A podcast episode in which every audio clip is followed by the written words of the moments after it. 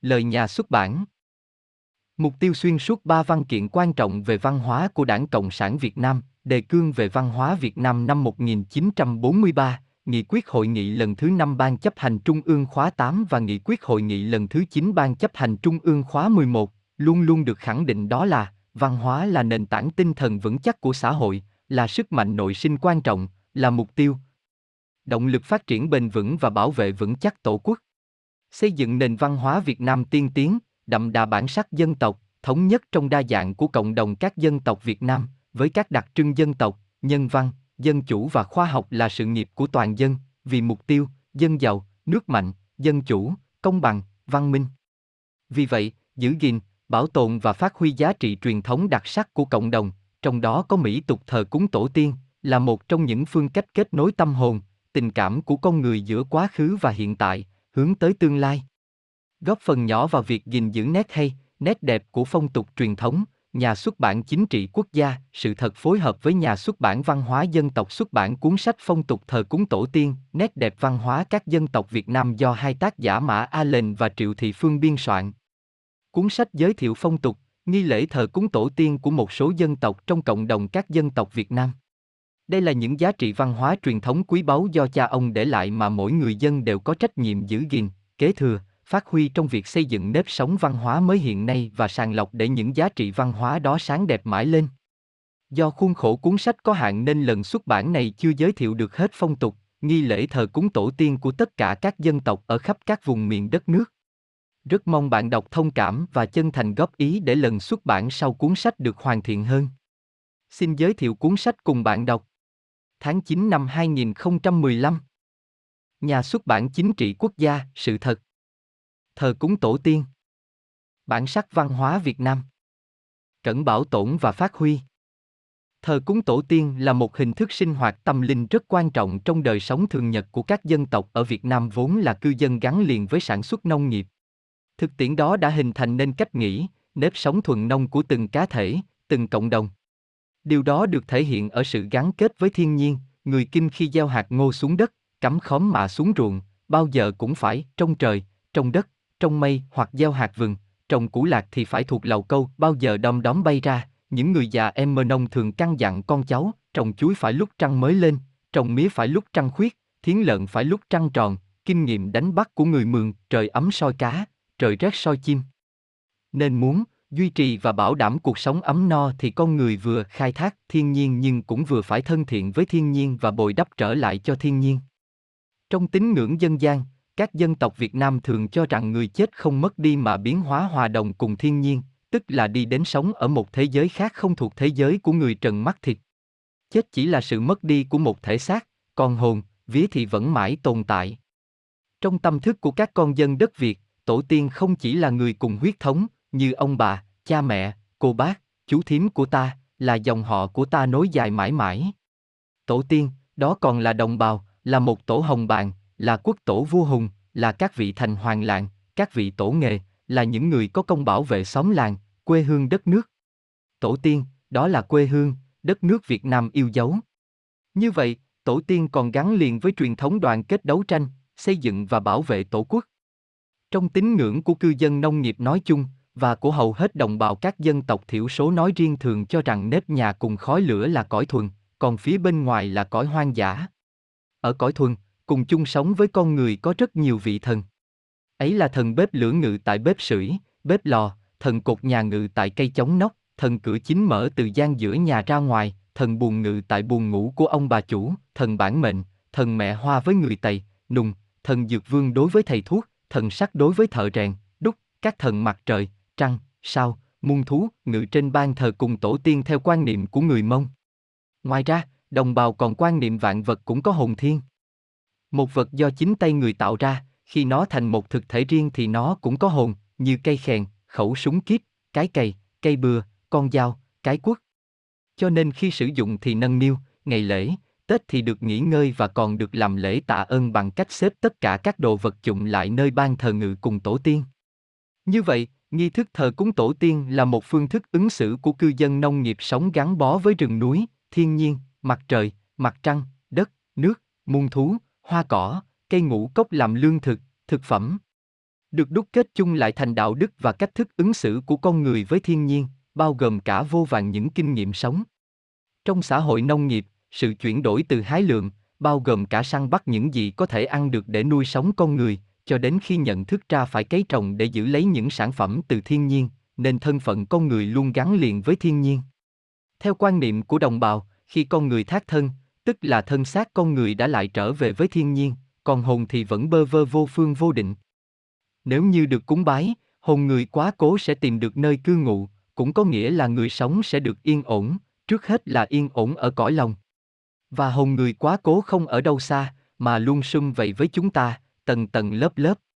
Cho nên, thờ cúng tổ tiên, trước hết, và quan trọng hơn hết, là mong cho tổ tiên, bao gồm cả trời, đất, nước, thiên nhiên, hóa thành các vị thần, thánh siêu nhiên phù hộ, độ trì cho con cháu có sức khỏe, dòng họ ngày một lớn mạnh, sản xuất phát triển, mùa màng bội thu, chăn nuôi tăng trưởng. Thờ cúng tổ tiên là việc những người đang sống tưởng nhớ tới ông bà, cha mẹ, những người ruột thịt, họ hàng thân thích, bởi họ là những người sinh ra ta, là một phần máu thịt của ta. Và trong tâm thức của những người đang sống, tổ tiên là bất tử. Qua việc thờ cúng tổ tiên, người còn sống và người đã chết có mối liên hệ mật thiết và hỗ trợ nhau. Con cháu thờ cúng tổ tiên, tổ tiên che chở, phù hộ cho con cháu. Thờ cúng tổ tiên là trao truyền đạo lý, lối sống, thái độ ứng xử cùng những kinh nghiệm sống cho thế hệ kế tiếp. Từ đó mà những kiến thức về cuộc sống vô bến vô bờ tiếp tục được mở rộng, bổ sung để cho đời sau phong lưu hơn ngày trước. Như đã nói ở trên, việc thờ cúng tổ tiên là tín ngưỡng chung của cư dân nông nghiệp, trước tiên là của các dân tộc sống trên đất nước Việt Nam. Tuy nhiên vì cuộc sống gắn liền với thiên nhiên nên việc định cư không ổn định.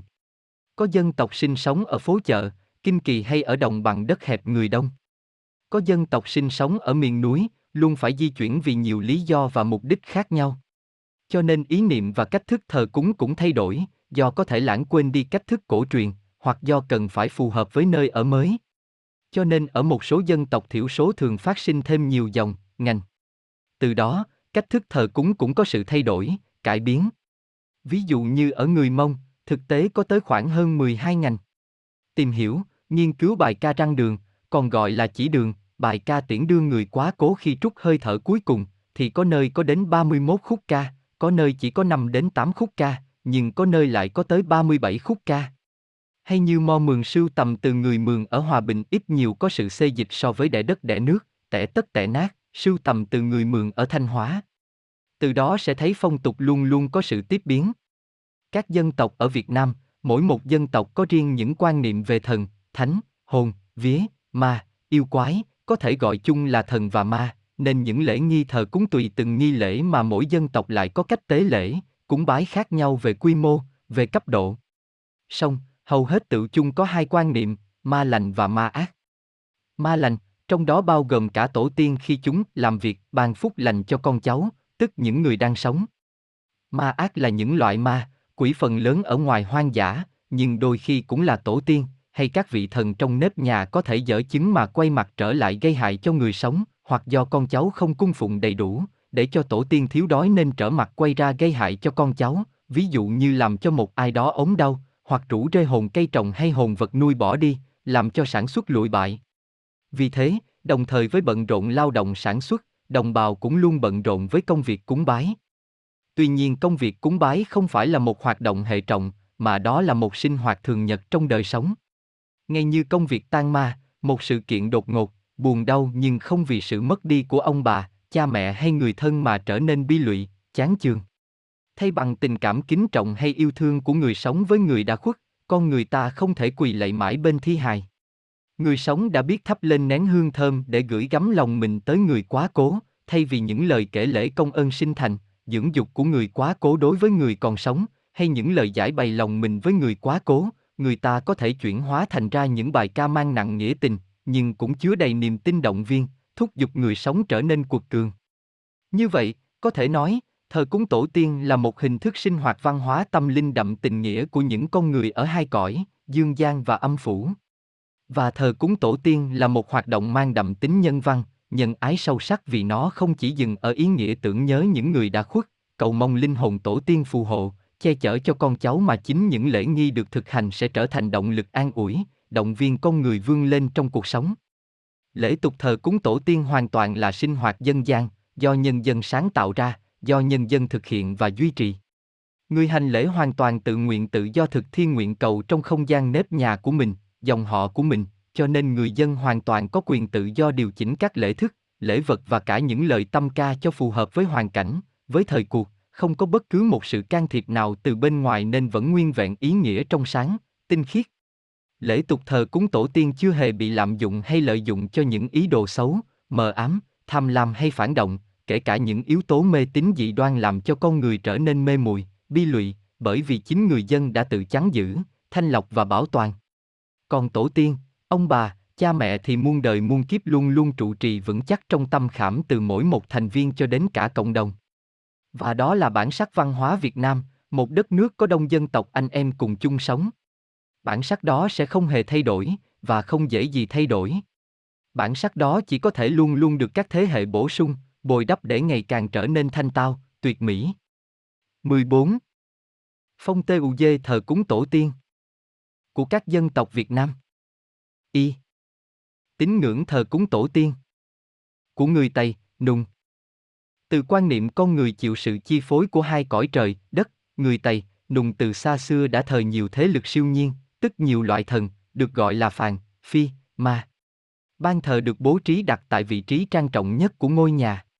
Tùy gia cảnh từng gia đình có thể đặt ban thờ to hay nhỏ nhưng trên ban thờ thường có ba hoặc bốn bát hương với quan niệm.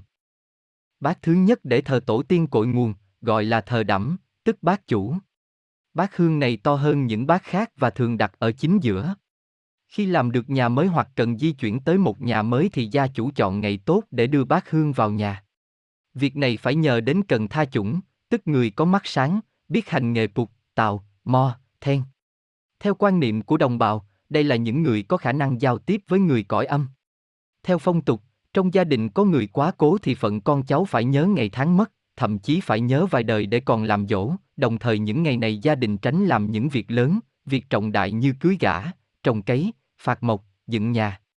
Dân gian Tây, nùng truyền tụng câu thành ngữ, tụng đẫm bấu đẩy lọa, tụng phạ bấu đẩy kim, trùng tổ tiên không được làm, trùng trời không được ăn, ý nói, trùng vào ngày ông bà mất thì con cháu phải tránh mọi việc, nếu không tránh thì sẽ động, ngày đầu năm mới có sắm dụ có tham việc thì cũng không được ăn, làm việc nào hỏng việc nấy, từ cấy trồng cho đến cưới hỏi. Hay câu nói vần để răng dậy, nhắc nhở con cháu không được bỏ bể việc thờ cúng, tả bỏ mẹ bấu ngòi, tả dựa dòi bấu sớ, bỏ cha mẹ không trông, bỏ tổ tiên không thờ, hoặc như câu tục ngữ, rủi bân rủi rủi mười lăng, ruột rủi mẹ rủi tha hăng, phạm trời phạm đất nạn về sau, phạm cha mẹ thì nạn trước mặt. Cho nên nếu không chăm lo đến việc thờ cúng tổ tiên, ông bà là vi phạm đạo đức nghiêm trọng. Lễ lập bát hương ban thờ này được đồng bào tiến hành như sau. Lễ vật gồm một con gà giò, đĩa xôi, hoa quả, bánh trái, đồng thời nhất thiết phải có hai tấm vải, một tấm màu đen và một tấm màu trắng tượng trưng cho cây cầu âm dương với ý nghĩa để chuyển đồ lễ sang cõi âm cho ông bà tổ tiên và các vị thần. Còn bát hương thì được chuyển từ nhà cũ về. Trường hợp con cháu làm nhà mới thì lập bát hương mới nhưng phải lấy ba chân hương từ bát hương cũ vốn đã thờ tổ tiên sang. Các bát hương phải được rửa bằng nước lá bưởi rồi lau khô.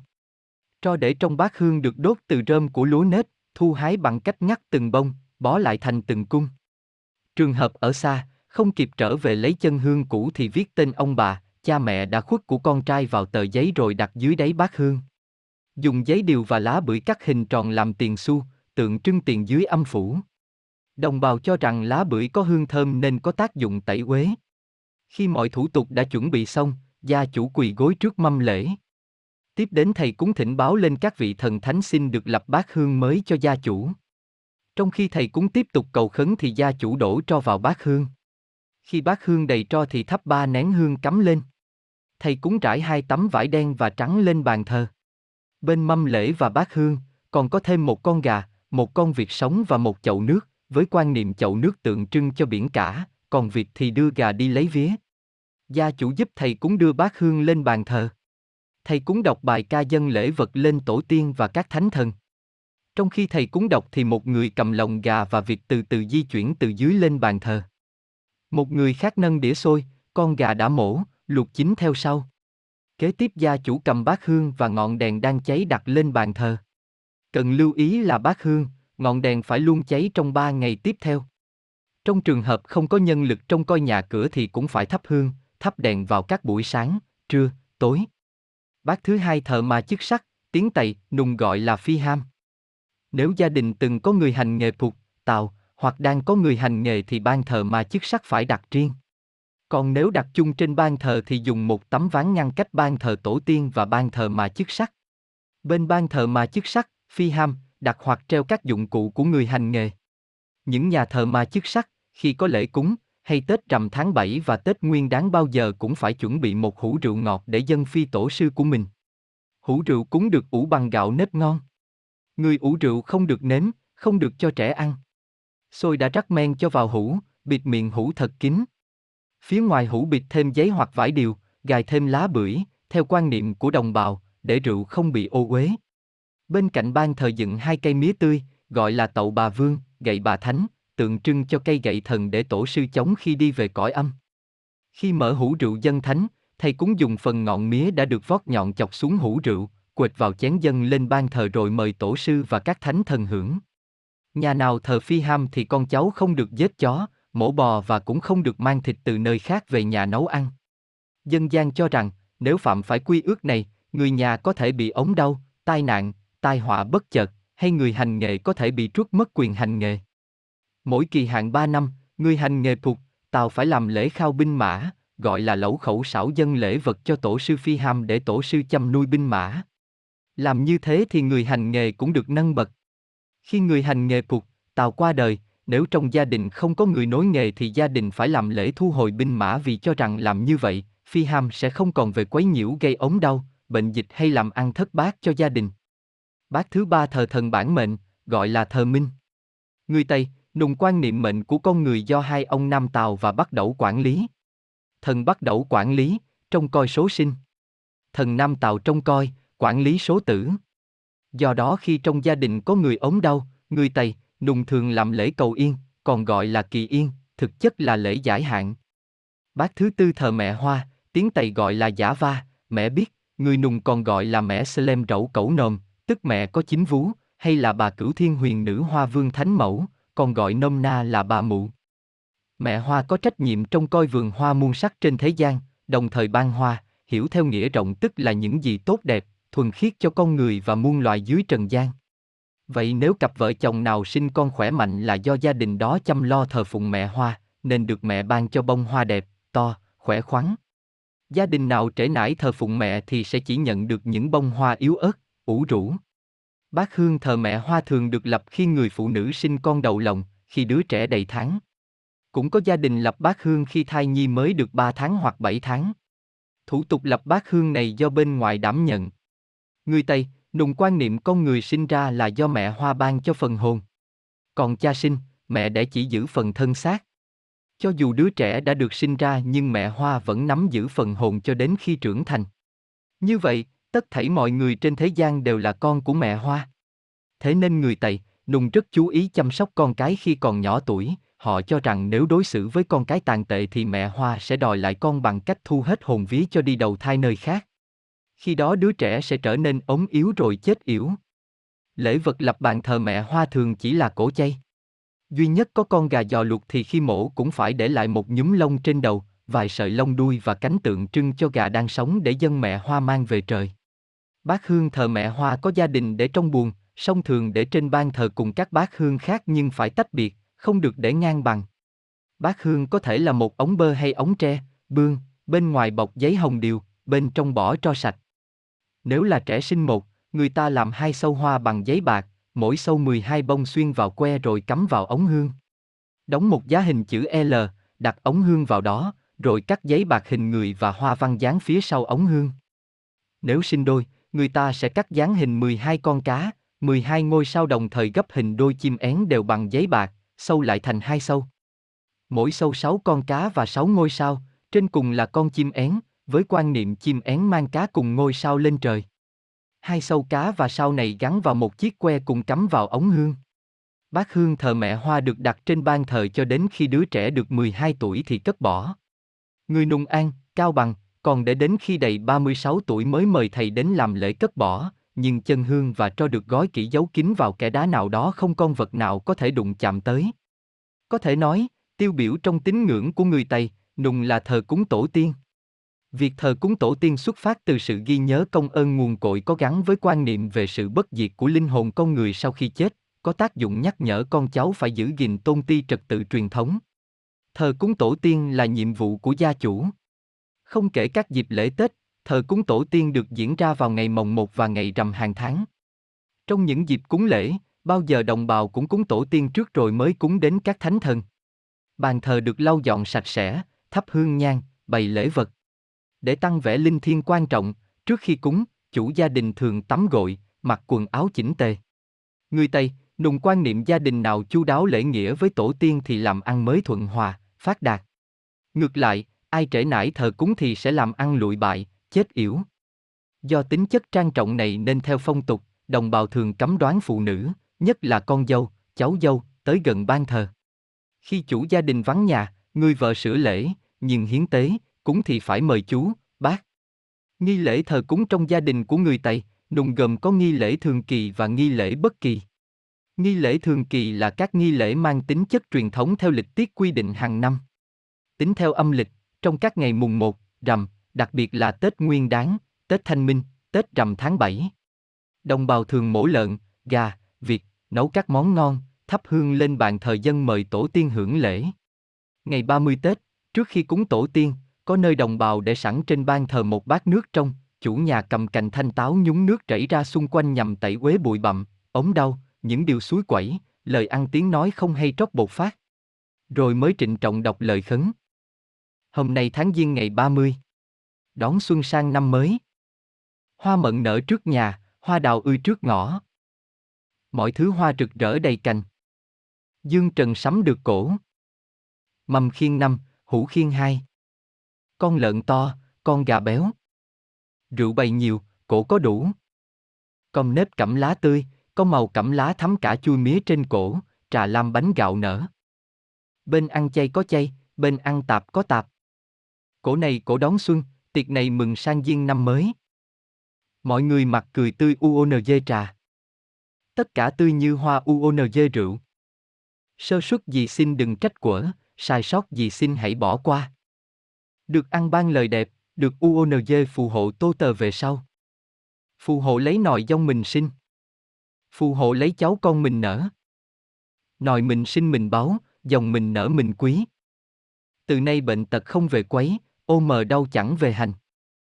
Mọi người đi nương không mỏi chân, đi ruộng không trộn gôi. Nuôi vịt đầy bãi sân, nuôi gà nhiều lũ lũ.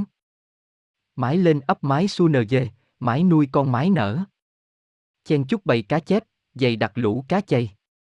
Gà vịt đầy bãi sàn, trâu bò đầy chuồng ở. Phù hộ con dưới trần, phù hộ cháu dưới bàn thờ tổ. Nửa đêm không mộng dữ, gà gáy không mơ quàng. Không mộng gì răng gãy trong miệng. Không mộng gì áo rách trên người. Không mơ ngủ lang thang ngoài đường tuổi phận. Phù hộ lấy con nhỏ, phù hộ lấy cháu thơ. Ví nhỡ lạc trong rừng, tổ hãy đi bế về. Ví nhỡ rơi ngoài đồng, tổ hãy điệu đón lại.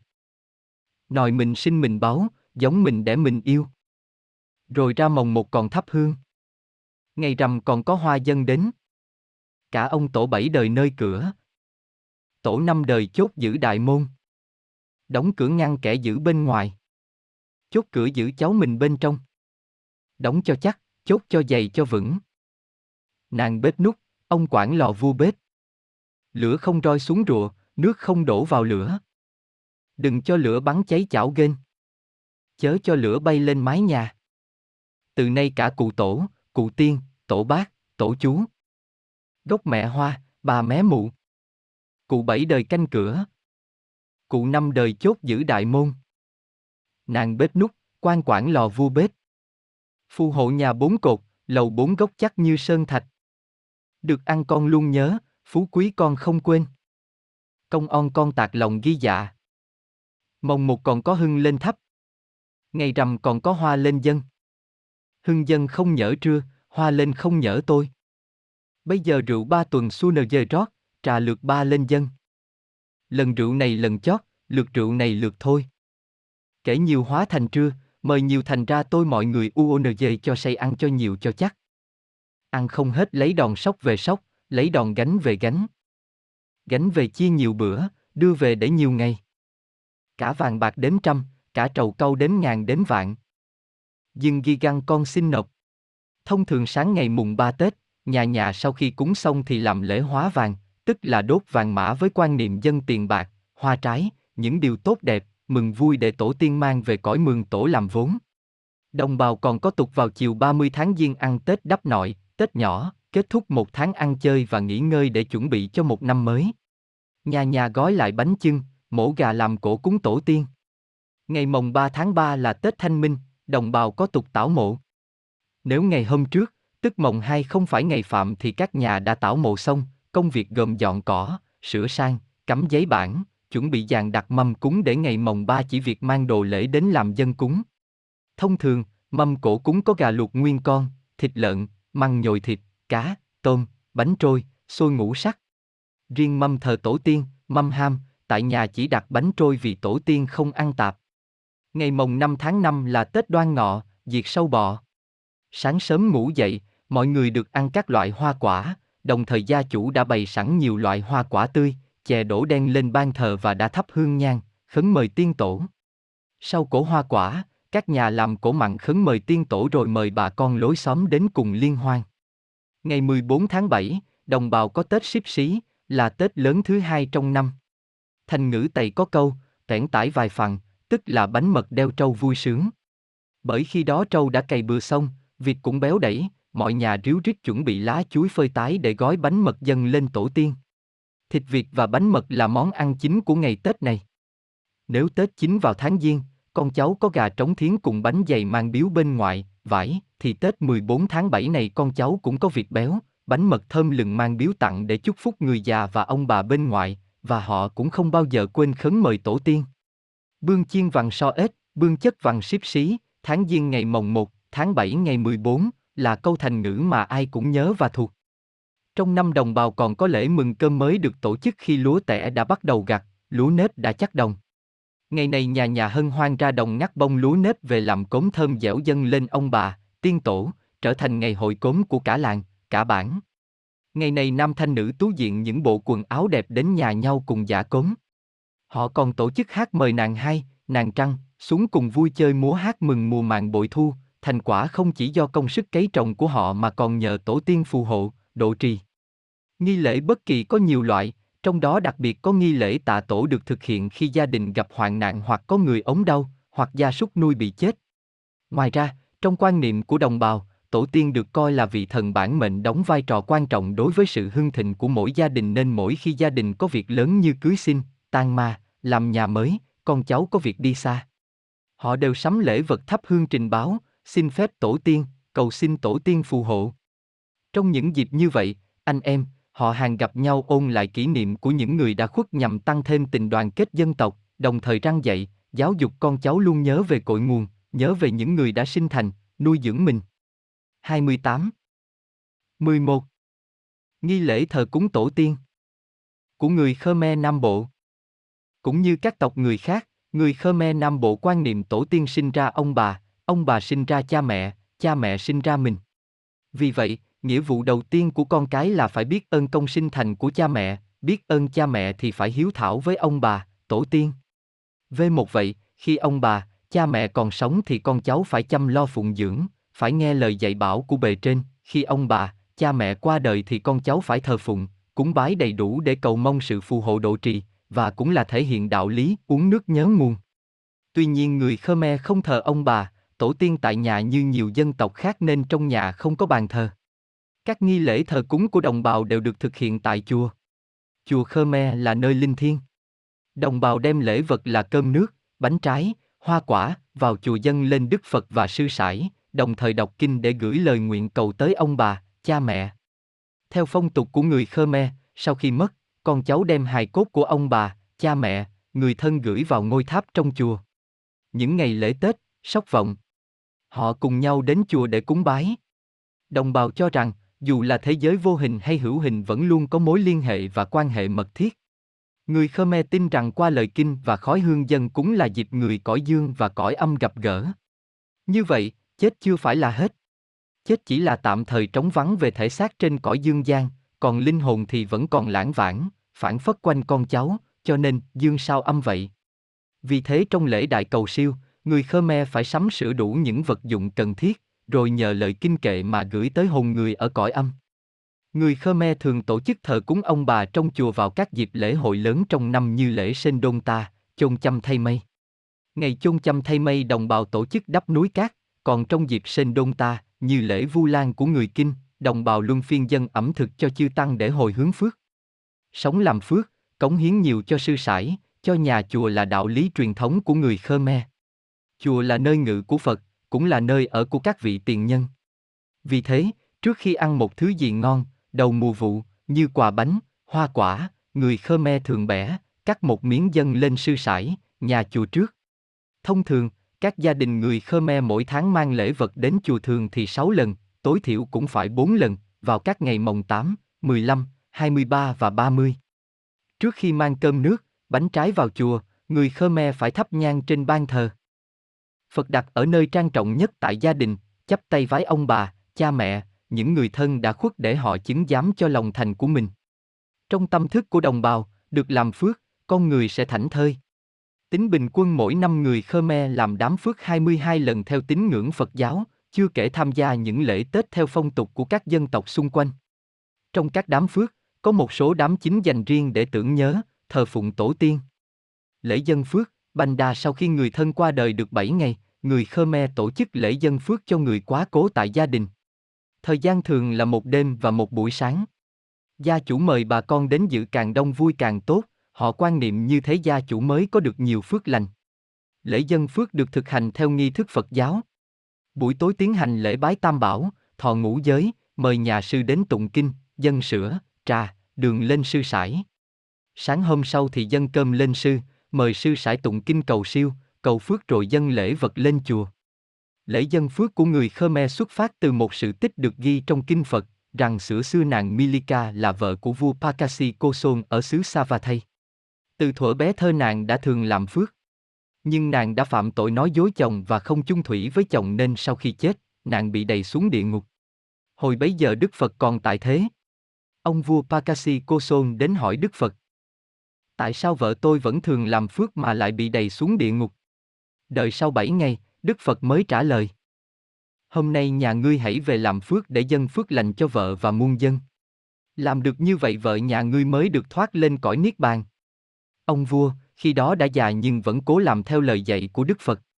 Từ đó muôn dân được sung sướng, an lành, còn vợ ông thì được hưởng phúc đức ở cõi niết bàn.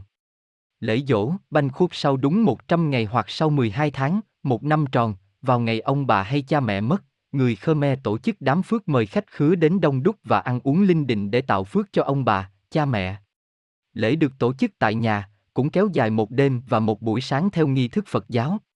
Tuy nhiên đối với những gia đình khó khăn về kinh tế, họ không tổ chức tại gia đình mà chờ đến ngày lễ cúng ông bà, tiếng Khmer gọi là Sen Đôn Ta mới làm cơm, sắm bánh trái và ít tiền mang lên chùa dân Đức Phật và ông bà, cha mẹ. Lễ cúng ông bà, cha mẹ, Banh Sen Đông Ta trong kinh điển Phật giáo có ghi sự tích rằng ngày xưa ngày xưa, tại một vương quốc nọ, cứ đêm đến là vang lên những tiếng khóc lóc thảm thê hòa lẫn với tiếng kêu chí chóe rùng rợn của ma quỷ khiến nhà vua tuy ở trong hoàng cung kính cổng cao tường mà vẫn không thể ngủ yên. Cả triều đình lo lắng không hiểu chuyện gì. Nhân Đức Phật đến vùng đó để thuyết pháp, nhà vua mới hỏi. Kính thưa Đức Phật, vì sao mỗi đêm đến là lại nổi lên tiếng than khóc, tiếng kêu la cả trong và ngoài hoàng cung của tôi? Đức Phật giải thích. Đó là vong hồn của những kẻ cô đơn. Nhiều vô kể. Họ không thân tộc, họ hàng, không con cháu cho ăn uống. Họ đói khát quá rồi. Nếu bệ hạ muốn tiếng kêu than chấm dứt thì bệ hạ hãy nấu thật nhiều cơm, nắm thành nhiều nắm để xung quanh hoàng cung rồi mời các vong hồn đó đến ăn. Làm liên tục 15 ngày. Đến ngày thứ 15 thì dâng cơm lên các sư sãi và làm lễ cầu siêu cho các vong hồn ấy. Nhà vua vâng lời. Quả nhiên tiếng kêu than khóc lóc không còn nữa. Dựa theo tích này, hàng năm, khi việc gieo cấy đã xong, từ ngày 16 đến ngày 30 tháng Phết Robert, trùng với tháng 8 âm lịch của người Kinh, đồng bào Khmer Nam Bộ tổ chức lễ cúng ông bà, gọi là Sen Đông Ta. Còn người Khmer ở Campuchia thì gọi là Banh Phung Bôn. Đây là một trong ba lễ lớn nhất của người Khmer, gồm Tết Chôn Chăm Thay Mây, lễ ốc ông Bóc và lễ Sen Đông Ta lễ sinh đôn ta được tổ chức liền 15 ngày để tưởng nhớ ông bà, cha mẹ và những người ruột thịt, người thân đã khuất, đồng thời cầu siêu cho linh hồn của họ mau được siêu thoát. Đến ngày quy định, các tổ trưởng, tiếng Khmer gọi là mê vên đến từng nhà trong tổ mình kêu gọi quyên góp gạo, tiền để mua thịt, bánh trái, đem lên chùa dân sư sải. Buổi tối, họ nấu cơm rồi nắm thành từng nắm đặt vào mâm cùng bánh trái, hoa quả đặt lên chánh điện để cúng tam bảo và mời nhà sư tụng kinh cầu siêu cho tất cả các linh hồn trong dòng họ đã chết. Sau đó mang những nắm cơm đặt xung quanh chánh điện. Đồng bào còn làm lễ thọ giới và mời sư sải thuyết pháp. Các tổ luân phiên nhau tổ chức liền 15 ngày, gọi là canh banh. Ngày thứ 15, vào buổi chiều, những gia đình khá giả dọn dẹp nhà cửa, trang hoàng lại bàn thờ Phật. Sau đó làm mâm cơm, xới ra bốn chén cơm, sắp bốn đôi đũa, thắp nhang, đèn rồi mời bà con lối xóm đến cùng cúng. Lời khấn đại ý là mời những linh hồn người đã khuất về nhà nghỉ ngơi, ăn uống được nhắc đi nhắc lại ba lần, mỗi lần nhắc lại đều rót trà và rượu. Kế đó họ gấp thức ăn, mỗi thứ một ít để vào chiếc chén được làm bằng bẹ chuối, tiếng Khmer gọi là pe, rồi rót trà, rượu vào mang ra để cạnh bờ rào, cắm thêm cây nhang mời ma quỷ đã dẫn lối tổ tiên về thụ hưởng và vui lễ, đồng thời cảm tạ ma quỷ lại đưa lối tổ tiên trở về nơi cũ. Theo quan niệm của người Khmer thì ma quỷ không dám ăn chung mâm với tổ tiên nên phải cho chúng ăn riêng. Sáng sớm, mọi nhà không kể sang hèn, giàu nghèo trong phun, sóc đều làm cơm nước, sắp xếp bánh trái rồi cùng nhau đi lễ chùa. Tại chùa, sư sải tụng kinh cầu phước, cầu siêu cho những người đã quá vãng lên cõi niết bàn hoặc đầu thai sang kiếp khác được sung sướng, an lành hơn. Đến chiều, có những gia đình trở về nhà làm lễ tiễn đưa tổ tiên. Họ cũng sắp dọn cơm, bánh trái như ngày đầu đón tiếp. Cũng xới bốn chén cơm, sắp bốn đôi đũa và mời bà con lối xóm đến cùng cúng phụ. Sau khi khấn đủ ba lần, họ lấy cơm, thức ăn, bánh trái, hoa quả mỗi thứ một ít xếp vào con thuyền buồm. Con thuyền này được làm bằng bè chuối. Trên thuyền có cắm cờ phướng hình tam giác, đồng thời làm một con cá sấu có hình khắc ở đầu và ở đuôi. Theo quan niệm của họ, con cá sấu này sẽ bảo vệ ông bà đi đường. Ngoài ra còn có thêm một túi đựng muối, hạt đậu, thóc, mè, vừng, bánh trái, để tổ tiên và ma quỷ mang về ăn lâu dài. Khi đã sắm sửa đủ đồ lễ, người ta mang chiếc thuyền thả ra sông, lạch gần nhà. Sau đó mới mời bà con cùng chung vui ăn bữa cơm. Lễ cầu siêu, banh băng côn người Khmer quan niệm, tất cả mọi người dù sống hay chết đều là chúng sinh của Đức Phật, phần hồn luôn được Đức Phật độ trì, và đều mong muốn linh hồn người chết thuộc dòng họ mình được siêu thoát. Vì vậy hàng năm người Khmer thường tổ chức lễ cầu siêu, banh băng xôn, tại nhà rồi mới lên chùa mời sư sải tụng kinh. Tuy nhiên cũng có trường hợp tiến hành lễ chung tại chùa. Lễ này được tổ chức vào dịp Tết chôn chăm thay mây, cụ thể là chiều mồng 3 Tết, tức là ngày lân sát. Các gia đình đều chuẩn bị ướp nước hương, túc ọt, cho sẵn vào bình để lên chùa tắm cho Đức Phật, sông Túc Ras. Sau khi làm nghi thức tắm cho Đức Phật xong mới vào chánh điện làm lễ cầu siêu, băng scone. Có gia đình sau khi làm lễ tập trung tại chánh điện xong, còn mời sư sải đến ngôi tháp chứa hài cốt người thân của mình tụng kinh cầu siêu một lần nữa, rồi lấy nước thơm tắm cho Đức Phật tưới lên ngôi tháp để cầu mong linh hồn người thân của mình chống được siêu thoát. Lễ cầu siêu đến đó là chấm dứt. Không chỉ trong các dịp lễ Tết, người Khmer còn thờ cúng tổ tiên khi gia đình có việc lớn như cưới hỏi, nhập tháng đầy tuổi, như lễ đầy tháng của người Kinh, làm nhà mới, đám tang. Như vậy, tục thờ cúng tổ tiên của người Khmer đã có từ lâu đời, đồng bào tổ chức thờ cúng trong nhiều trường hợp khác nhau và hầu như trong bất kỳ nghi lễ nào họ đều gắn với nghi lễ thờ cúng tổ tiên. Đây là nét đẹp văn hóa cần bảo tồn và phát huy. Dân gian Khmer có câu răng dạy con cháu, cây có gốc mới nở cành xanh ngọn, nước có nguồn mới bể rộng sông sâu. Họ cho rằng, nếu từ bỏ tổ tiên tức là quên nguồn gốc, từ bỏ nguồn gốc là một tội lỗi rất lớn. Đó là tư tưởng, cách nhìn sáng suốt về vấn đề giáo dục đạo đức truyền thống của đồng bào Khmer nói riêng và của cộng đồng các dân tộc Việt Nam nói chung. 37. Nghi lễ thờ cúng tổ tiên của người Thái theo số liệu từ Tổng điều tra dân số và nhà ở Việt Nam năm 2009 thì dân tộc Thái ở nước ta có 1 550.423 người, và là dân tộc có dân số đông vào hàng thứ ba trong cộng đồng các dân tộc Việt Nam, sau dân tộc Kinh và dân tộc Tây, sinh sống chủ yếu ở vùng Tây Bắc Việt Nam, Sơn La, Lai Châu, Điện Biên, Hòa Bình, Lào Cai, Yên Bái và ở Thanh Hóa, Nghệ An. Chia thành hai nhóm là Thái đen và Thái trắng. Người Thái quan niệm đất này vốn phân chia thành hai mường, tương đương với quan niệm về hai thế giới.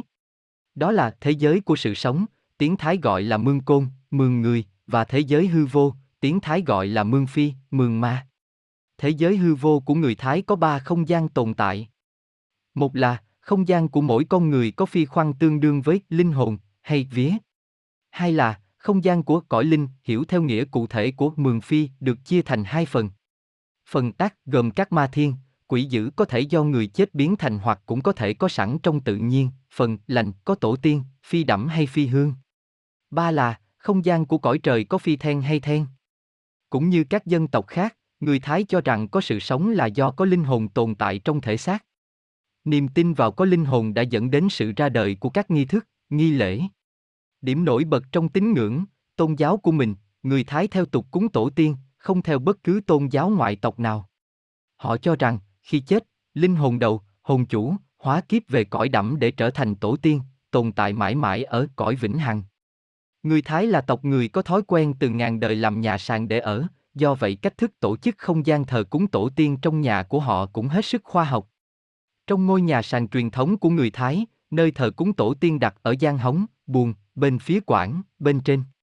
Có nghĩa là, phân đôi bổ ngang theo chiều cây quá gian, một bên là cầu thang dẫn lên lan can đi tới cửa chính bên hồi để vào nội thất, đầu tiên sẽ thấy ở phía trên có gian thờ tổ tiên như được giấu kín trong buồng có vách ngăn.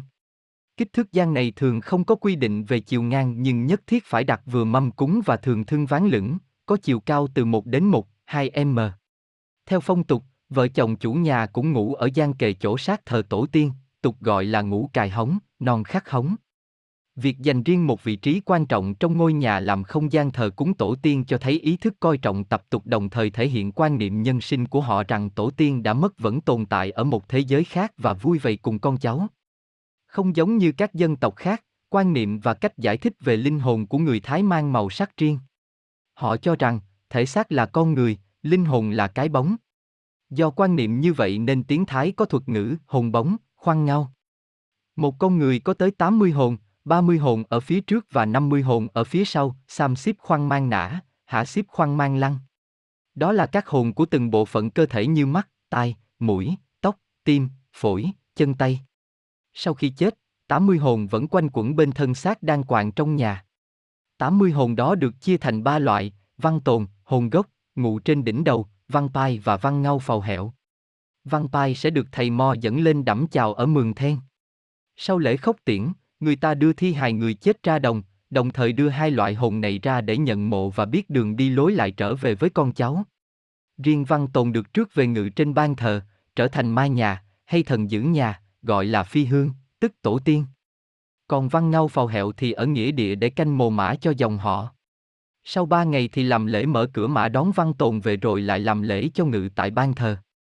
Nếu ngày giờ chưa đẹp thì dùng mía để cúng đón văn tồn và văn tồn sẽ tạm ngự ở chiếc áo treo trên cột trong gian hóng, chờ đến ngày tốt sẽ nhập ban thờ thành phi hương. Người Thái thờ cúng phi hương chính là thờ cúng tổ tiên. Gian thờ này tiếng Thái gọi là hóng. Khi dựng nhà, bao giờ người Thái cũng dựng một cây cột, gọi là sau hóng trước tiên. Khi cất xong nhà thì gian hóng đặt một chạng đựng các đồ vật cúng bái tiên tổ và thực hành cúng bái tại gian này, cho nên cây cột chính dựng trước tiên tại đây gọi là sau phi hương. Mà tổ tiên ngự tại gian này nên người Thái Kiên không đem thịt sống, không đem cành lá xanh qua, với quan niệm nếu đem thịt sống qua, sẽ đánh thức ma và ma sẽ vòi vĩnh, gây cho người trong nhà đau ốm, cành lá xanh tượng trưng cho rừng hoang, nên nếu đem cành lá xanh qua thì ma tưởng là có quỷ dữ tới, liền thức dậy hỏi chủ nhà và dò xét, cũng sẽ gây đau ốm cho người trong gia đình. Họ cho rằng, đêm đến, ma nhà có thể đi rong chơi. Khi về có thể ma rừng cùng về lẫn lộn để làm hại người, nên dân gian Thái có câu phi hương chuồng phi pơ, ma nhà rủ ma rừng. Một trong những Tết quan trọng trong năm của người Thái là Tết cơm mới, khâu mờ. Thời gian ăn Tết vào khoảng tháng 10 âm lịch, tức chừng tháng 6 lịch Thái. Đây là thời điểm nông nhàn vì mùa màng đã thu hoạch xong. Thời gian ăn Tết cụ thể tùy thuộc từng gia đình. Trước khi ăn Tết, đồng bào đã chuẩn bị sẵn nhiều lương thực, thực phẩm.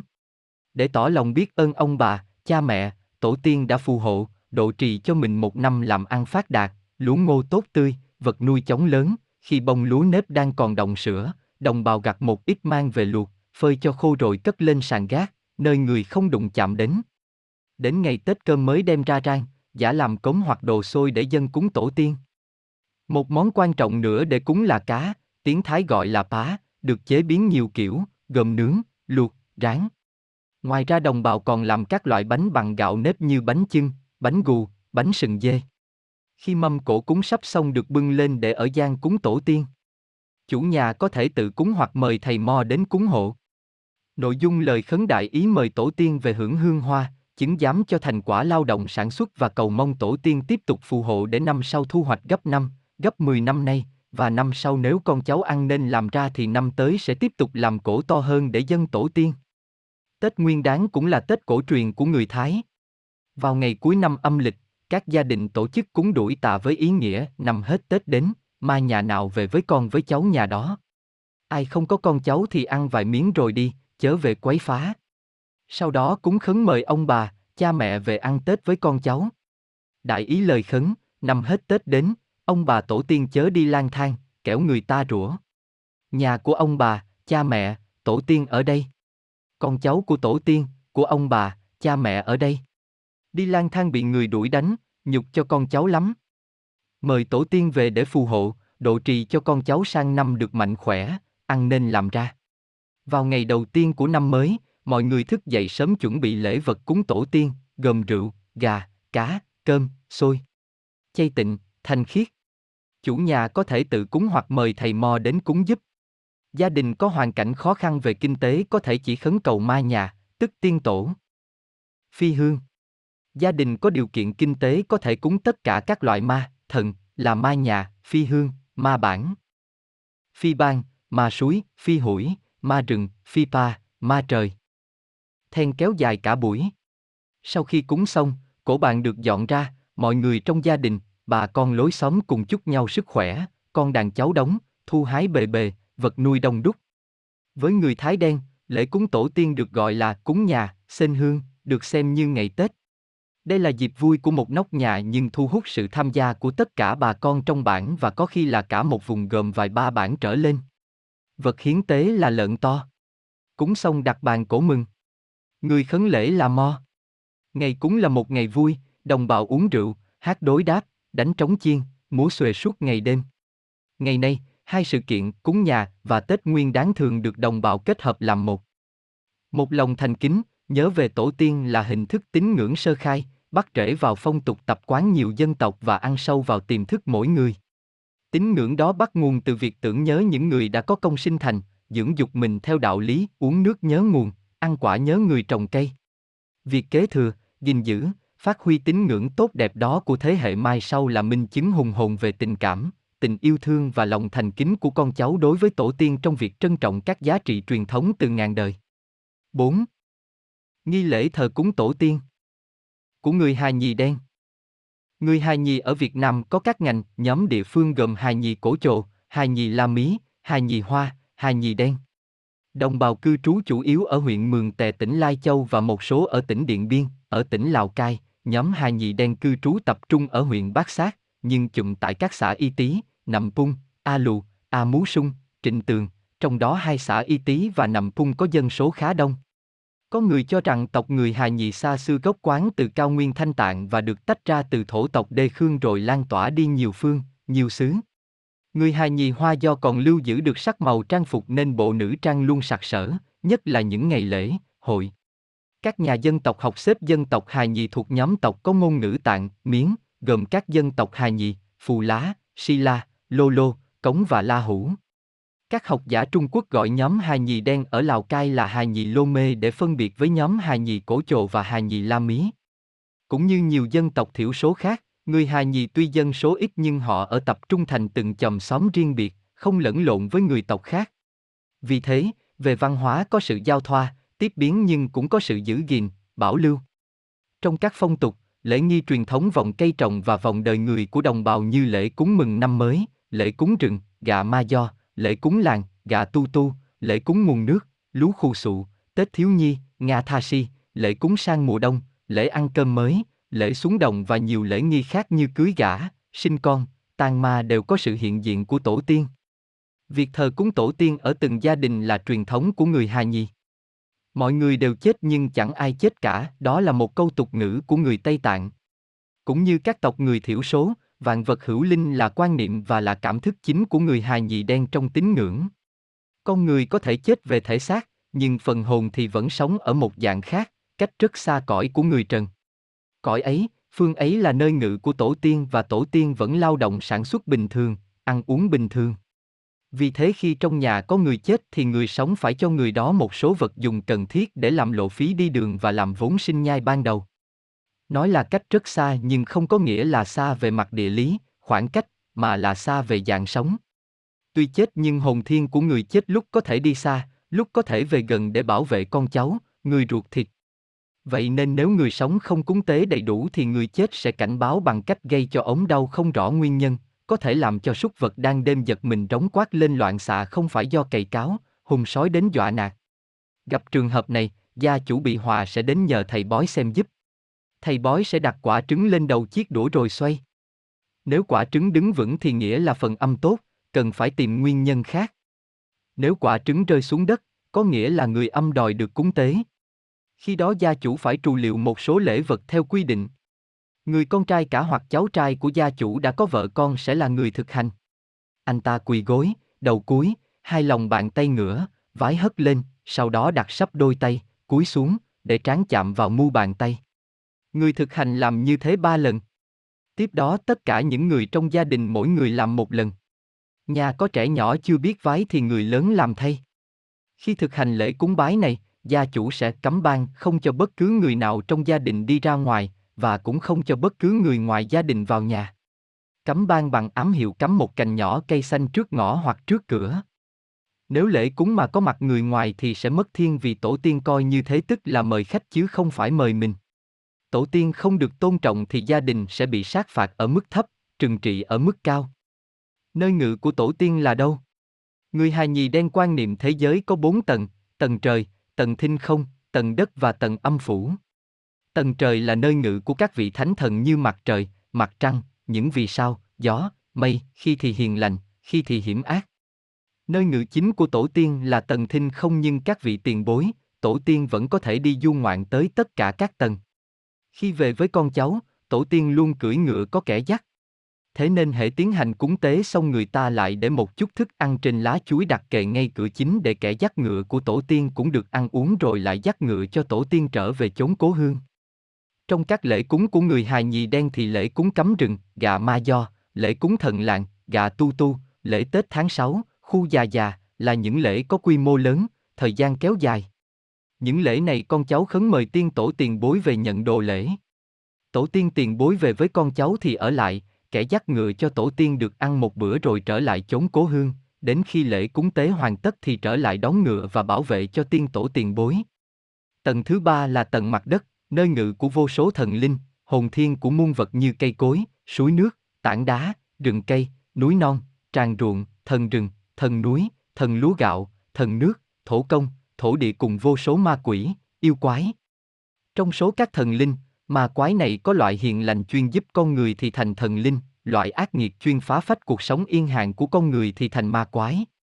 Vậy nên muốn có cuộc sống yên ấm thì phải cúng thần để thần phù hộ, đồng thời giúp xua đuổi tà ma ra khỏi người, ra khỏi nhà và ra khỏi làng, cúng ma để bớt quấy nhiễu. Tầng thứ tư là tầng âm phủ. Người hài nhì đen quan niệm sau khi người chết về thể xác, hồn sẽ bị lưu đầy vào tầng âm phủ. Sau khi chôn ba năm, con cháu phải làm lễ gọi hồn tại nơi mộ, khi đó hồn người chết mới được về ngự nơi ban thờ, ngự cùng tiên tổ tiền bối.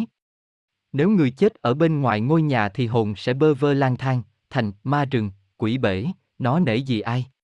Loại này phải được cúng bái đầy đủ, nếu không, chúng dễ trở thành ma ác trở về gây hại cho người sống, đồng thời gia đình có người chết chưa đủ 3 năm, chưa làm lễ tảo mộ được coi là người chưa sạch, nên không được tham gia các công việc cúng tế của làng, nếu cố tình đến đám cúng tế sẽ bị làng phạt vạ, phải nộp một số lễ vật theo quy định để làng cúng tạ tội với thần linh nhằm hóa giải đi những điều suối quẩy.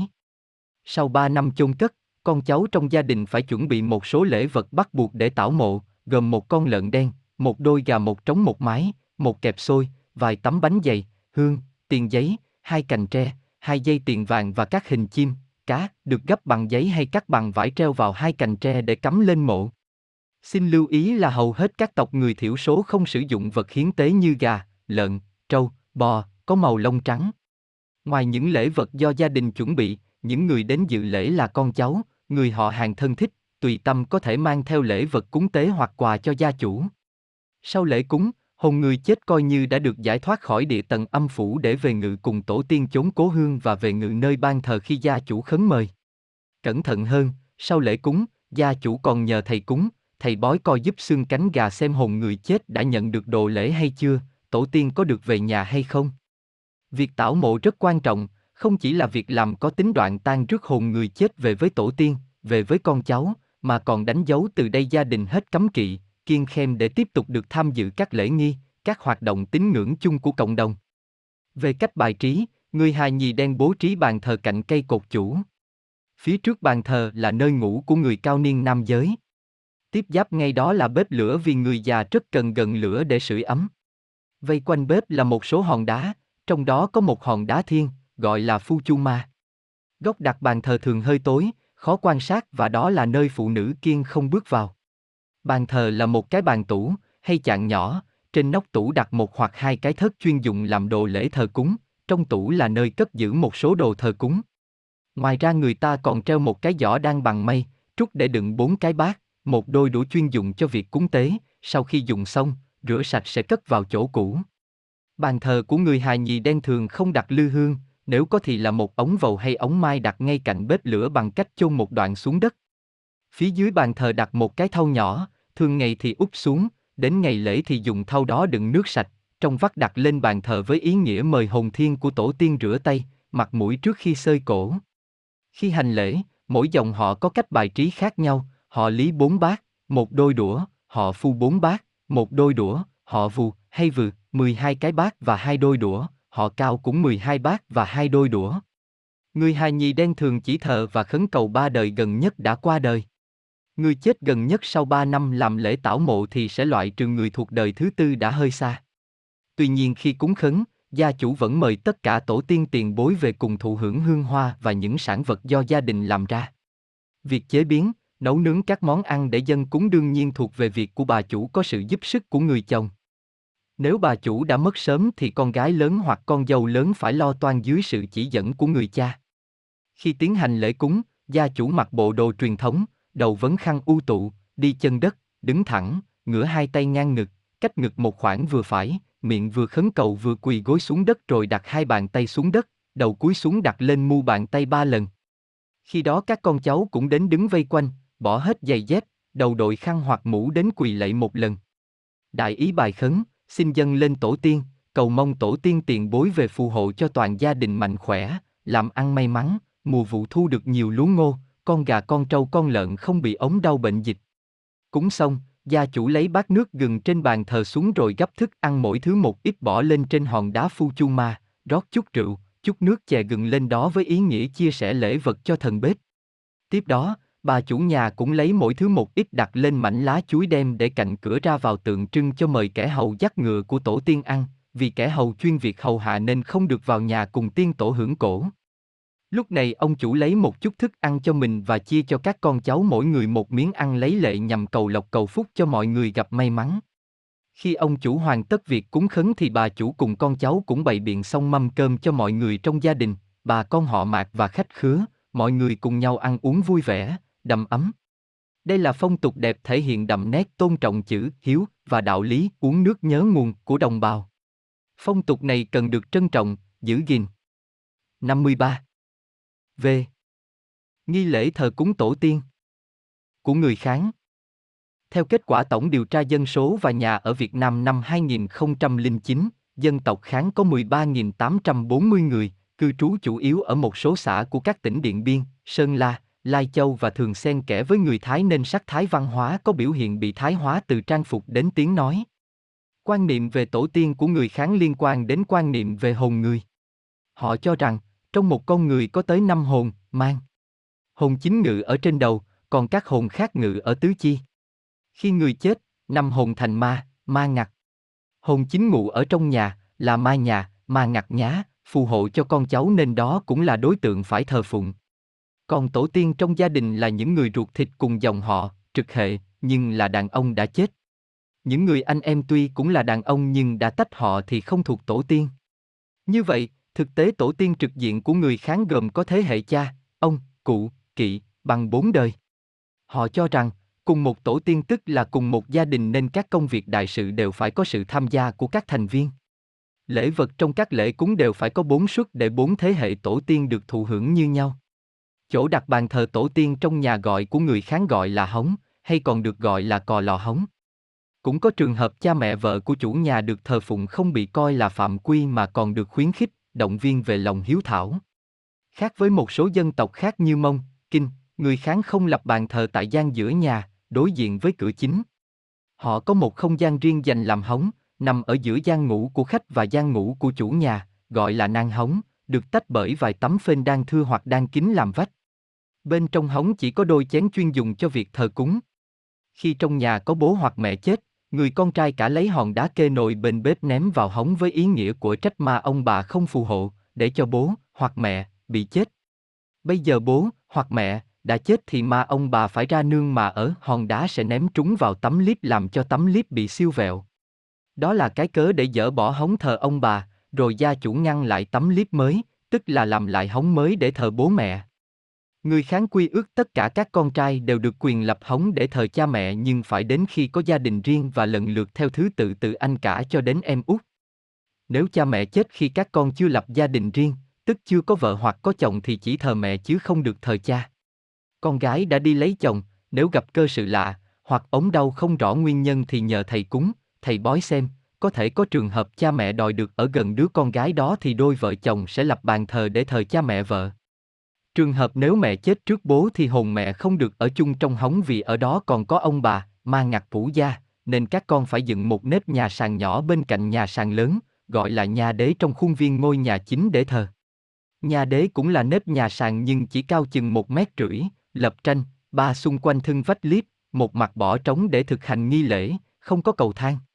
Khi nào bố chết thì nhà đế sẽ được dỡ bỏ vì bố và mẹ đã được thờ chung tại hóng trong nhà. Những gia đình thờ bố mẹ vợ, tuy không phổ biến, cũng làm một cái nhà đế trong khuôn viên ngôi nhà chính, cho nên khách tới thăm nhà người Kháng có thể thấy có những gia đình có tới hai nhà đế. Người Kháng ở huyện Tuần Giáo, tỉnh Điện Biên còn dựng thêm nếp nhà nhỏ về phía trái ngôi nhà chính, cũng giống như nhà đế nhưng đây là nhà lái để thờ cha khi mẹ vẫn còn sống. Chỉ khi nào cha mẹ chết cả thì con cái mới rước hồn cha mẹ vào thờ trong hóng. Nhà lái còn là nơi thờ cha mẹ đẻ đã chết khi người con trai đi ở rễ bên nhà vợ, vì theo phong tục không được đưa hồn cha mẹ đẻ của mình vào thờ chung với cha mẹ vợ. Trong trường hợp đôi vợ chồng không có con trai thì con rể cả có thể thờ cha mẹ vợ, coi cha mẹ vợ là tổ tiên khi anh ta vẫn ở bên nhà vợ. Nếu đôi vợ chồng ở riêng, không phải ở rễ nữa thì gia đình sẽ thờ cha mẹ vợ tại nhà lái. Nhà lái còn thờ các anh em trong gia đình chết khi chưa có vợ hoặc chồng, hoặc đã có vợ con nhưng chưa ở riêng. Khi nào con cái của họ lớn lên, đã có thể tự lập, làm được nhà riêng thì họ sẽ rước hồn cha mẹ đi. Cũng như một số tộc người thiểu số khác, người kháng không có tục cúng dỗ tổ tiên vào ngày mất, cũng không thực hành cúng ngày một, ngày rằm mà chỉ cúng vào những dịp Tết Nguyên Đán, lễ cơm mới, gia đình có người ốm đau không rõ nguyên nhân, gia đình mới sinh con và đám cưới. Xưa kia người kháng không có tục ăn Tết Nguyên Đán. Trong quá trình giao lưu, giao thoa văn hóa với các dân tộc láng giềng, tục lệ này mới hình thành, và duy nhất Tết Nguyên đáng người Kháng có thắp hương. Lễ vật để cúng tổ tiên cũng là cơm, thịt gà, thịt lợn, canh thịt, canh rau, nhưng nhất thiết phải có bạc trắng, này đã thay thế bằng tiền giấy. Lễ cúng cơm mới là nghi lễ truyền thống của hầu hết các dân tộc Việt Nam nói chung, cũng là nghi lễ truyền thống của người Kháng nói riêng, chỉ có điều các gia đình bố trí làm sao để bà con lối xóm lần lượt đến được với nhau càng đông vui càng tốt. Đồng bào cho rằng nhà càng có nhiều khách khứa đến ăn uống chia vui chứng tỏ nhà đó có phúc lớn. Lễ vật dân hiến cho tổ tiên khi hành lễ bao gồm một con lợn, một con gà, một chung rượu cần, một chai rượu chưng cất, một nắm cơm, một quả trứng, vài con cá nướng và một sải vải trắng. Tất cả được bày ở giữa nhà, gần chỗ đặt hóng. Lời khấn mộc mạc đại ý như sau, ơ ma nhà. Các con các cháu ở đây ăn cơm xong không được ở yên cầm dao đeo bên hông đi phát nương phát rẫy thu dọn xong. Giờ phút này lúa đã trổ bông, đã thành hạt lúa, đã thành hạt gạo rồi. Giờ các con các cháu mới thu hoạch một chút về làm cơm mới. Xin mời bố mẹ. Con cháu có một đôi hương, đôi cá nướng, một con gà, nắm cơm mới cúng tổ tiên, dân bố mẹ. Làm sao để các con các cháu làm ăn phát tài, làm ăn đỡ vất vả mà thu hoạch được nhiều sản phẩm. Tổ tiên, bố mẹ thụ hưởng xong thì phù hộ cho con cháu. Những gia đình có nhà đế hay nhà lái thì cũng sửa soạn lễ vật như cúng mai nhà nhưng mâm lễ được đặt tại nhà đế, nhà lái để gia chủ khấn tại đó. Cúng khấn xong, mọi người cùng nhau ăn uống trong không khí đầm ấm, vui vẻ. Khi gia đình có người ống lâu ngày không rõ nguyên nhân, người kháng cho rằng có thể là do tổ tiên ăn không no, uống không đủ nên trở về quấy nhiễu con cháu bằng cách bắt đi bốn hồn ở tay chân, cho nên phải gọi hồn trở về với thân chủ.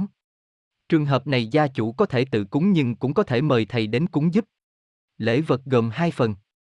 Một phần gồm có hai con gà, dìa, bốn nắm xôi, bốn chén rượu, hạ siêu, để cúng tổ tiên. Một phần có một con gà, bốn nắm xôi dành cho hồn người ống ăn cho khỏe để trở về nhập vào thể xác. Vị trí cúng gọi hồn đặt tại bức vách kề với bếp lửa. Tại đó người ta căng một mảnh vải trắng, biểu thị cho sự tinh khiết, trong sạch. Dưới đất đặt một cái mẹp lót vải trắng để các lễ vật và dụng cụ hành nghề của thầy cúng. Cạnh đó trải một tấm chiếu hoặc chăn để thầy ngồi hành lễ.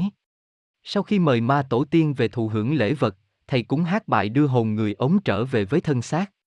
Bài hát có ba trường đoạn, đoạn tìm hồn lưu lạc, đoạn dắt hồn về, và đoạn hồn nhập vào với thân xác của người ống.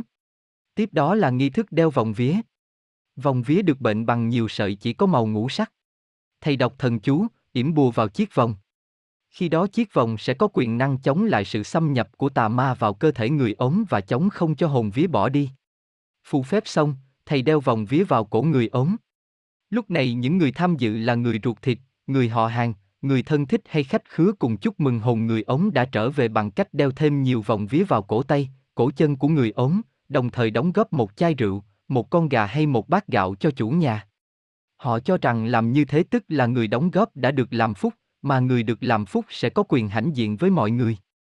Gia đình có trẻ mới sinh, sau một tuần, khi làm lễ đặt tên, người kháng cũng tiến hành lễ cúng tổ tiên, nhằm thông báo với tổ tiên, tức ma nhà rằng gia đình đã có thêm một nhân khẩu mới, đồng thời xin ma nhà cho đứa trẻ một cái tên đẹp và ban cho đứa trẻ sức khỏe cường tráng, âm tường tộc phong nếu là con trai, nết na dịu dàng, giỏi giang việc nhà, sinh nhiều con cái nếu là con gái.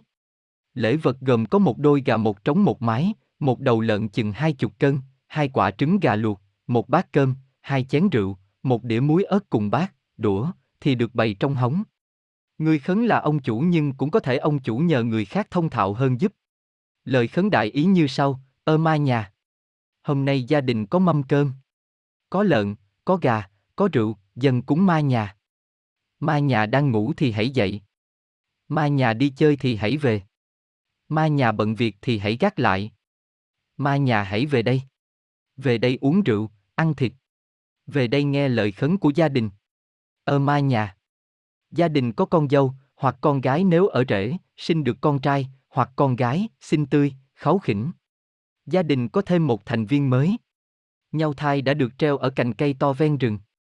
Gia đình đã làm phép dựa côi dựa nai, tin poi tin sạc, tiếng lóng vô nghĩa đọc kèm cho thêm phần linh thiêng. Nay gia đình làm cơm cúng ma nhà. Ma nhà hãy uống cho say, hãy ăn cho đủ. Ơ ma nhà. Nay gia đình muốn đặt tên cho đứa trẻ mới sinh. Một cái tên hay. Một cái tên đẹp để đứa trẻ lớn lên mạnh khỏe. Để đứa trẻ dễ nuôi. Để đứa trẻ không ống không đau. Để đứa trẻ lớn nhanh như cây mai cây vầu. Ma nhà về chứng giám. Ma nhà mách cho một cái tên cho đúng cho hay để cho đứa trẻ mang theo suốt đời. Lễ đặt tên cho trẻ luôn có sự tham dự của anh chị em họ hàng, bà con xóm làng. Mọi người đến mang theo nhiều quà tùy tâm như bát gạo, chai rượu, con gà, quả trứng. Sau khi gia chủ đã cúng khấn, những người đàn ông ngồi quay quần trên tấm chăn hoặc tấm chiếu. Trước sự chứng kiến của tổ tiên, lần lượt từng người, từ người cao niên nhất bên họ ngoại cho đến những người khác bên họ nội sướng lên một cái tên rồi tung một cái chén lên cao cho rơi xuống. Nếu tung hai lần liên tiếp mà cái chén đều rơi ngửa, tức là đứa trẻ đã được đặt đúng tên. Một ai đó đặt được đúng tên cho đứa trẻ thì dừng tại đó, coi như tổ tiên đã chứng nhận tên cho đứa trẻ. Tuy nhiên thời gian sau đó nếu đứa trẻ có biểu hiện hơi khác thường như hay ống yếu, biến ăn, còi cọc, giấc ngủ hay mê sản, thì cha mẹ sẽ tìm nguyên nhân. Một trong những nguyên nhân là tên đứa trẻ đã không còn phù hợp, tổ tiên muốn tìm một tên khác, thì cha mẹ lại tiến hành lễ đặt tên, cũng thực hành như nghi lễ trước đó. 62. 6. Nghi lễ thờ cúng tổ tiên của người Bố Y. Dân tộc Bố Y cũng là tộc danh tự gọi đã có mặt trong khối Bách Việt từ ngàn xưa, còn được gọi là tu dí. Người Bố Y tuy số dân ít, theo kết quả tổng điều tra dân số và nhà ở Việt Nam năm 2009 là 2.273 người, cư trú chủ yếu tại một số huyện vùng cao tỉnh Hà Giang và huyện Mường Khương tỉnh Lào Cai nhưng đồng bào lại sở hữu một kho tàng văn hóa rất đồ sộ và cực kỳ phong phú với những lễ tục thờ cúng tổ tiên dày đặc quanh năm. Sau đây giới thiệu một trong những nghi lễ đặc sắc của đồng bào, đó là lễ cúng tạ ơn cha mẹ, ông bà, tiếng bố y gọi là siển lý. Lễ cúng diễn ra vào ngày hôm sau, khi ông bà hay cha mẹ quá cố. Lễ vật của con cháu dâng lên ông bà hay cha mẹ gồm xôi màu, rượu, gà, hương, hoa, bày thành một mâm đặt lên bàn thờ chính. Nếu gia đình đông con cháu thì có thể sắp nhiều mâm. Ngoài ra mỗi con, cháu hoặc đôi vợ chồng còn có thể dâng lễ vật riêng do tay mình làm ra. Chuẩn bị xong, thầy cúng và thầy cúng phụ mang chiên, tù và ra ngoài cửa chính thổi ba hồi thông báo cho các vị thần linh biết là lễ tạ ơn chính thức bắt đầu. Phần nghi lễ này gọi là chí thờ, là nghi lễ bắt buộc mở đầu cho lễ cúng. Lúc này các con cháu ngồi trước ban thờ, nam một bên, nữ một bên. Thầy cúng phụ thắp hương cắm lên các ban thờ, mỗi ban thờ ba nén. Sau đó thầy cúng khấn mời tổ tiên về. Lời khấn đại ý như sau, hôm nay con cháu đã đón được ông bà, cha mẹ về. Con cháu có mâm lễ gồm gà, rượu, hoa quả để tưởng nhớ công ơn ông bà, cha mẹ. Mong ông bà, cha mẹ nhận cho và phù hộ, độ trì cho con cháu mạnh khỏe, ăn nên làm ra. Thầy cúng sẽ đọc tên từng người, nêu các lễ vật do con cháu mang đến dân tế. Công đoạn tiếp theo lễ tạ ơn ông bà, cha mẹ là lễ cảm ơn tổ tiên, gọi là sàn duệ.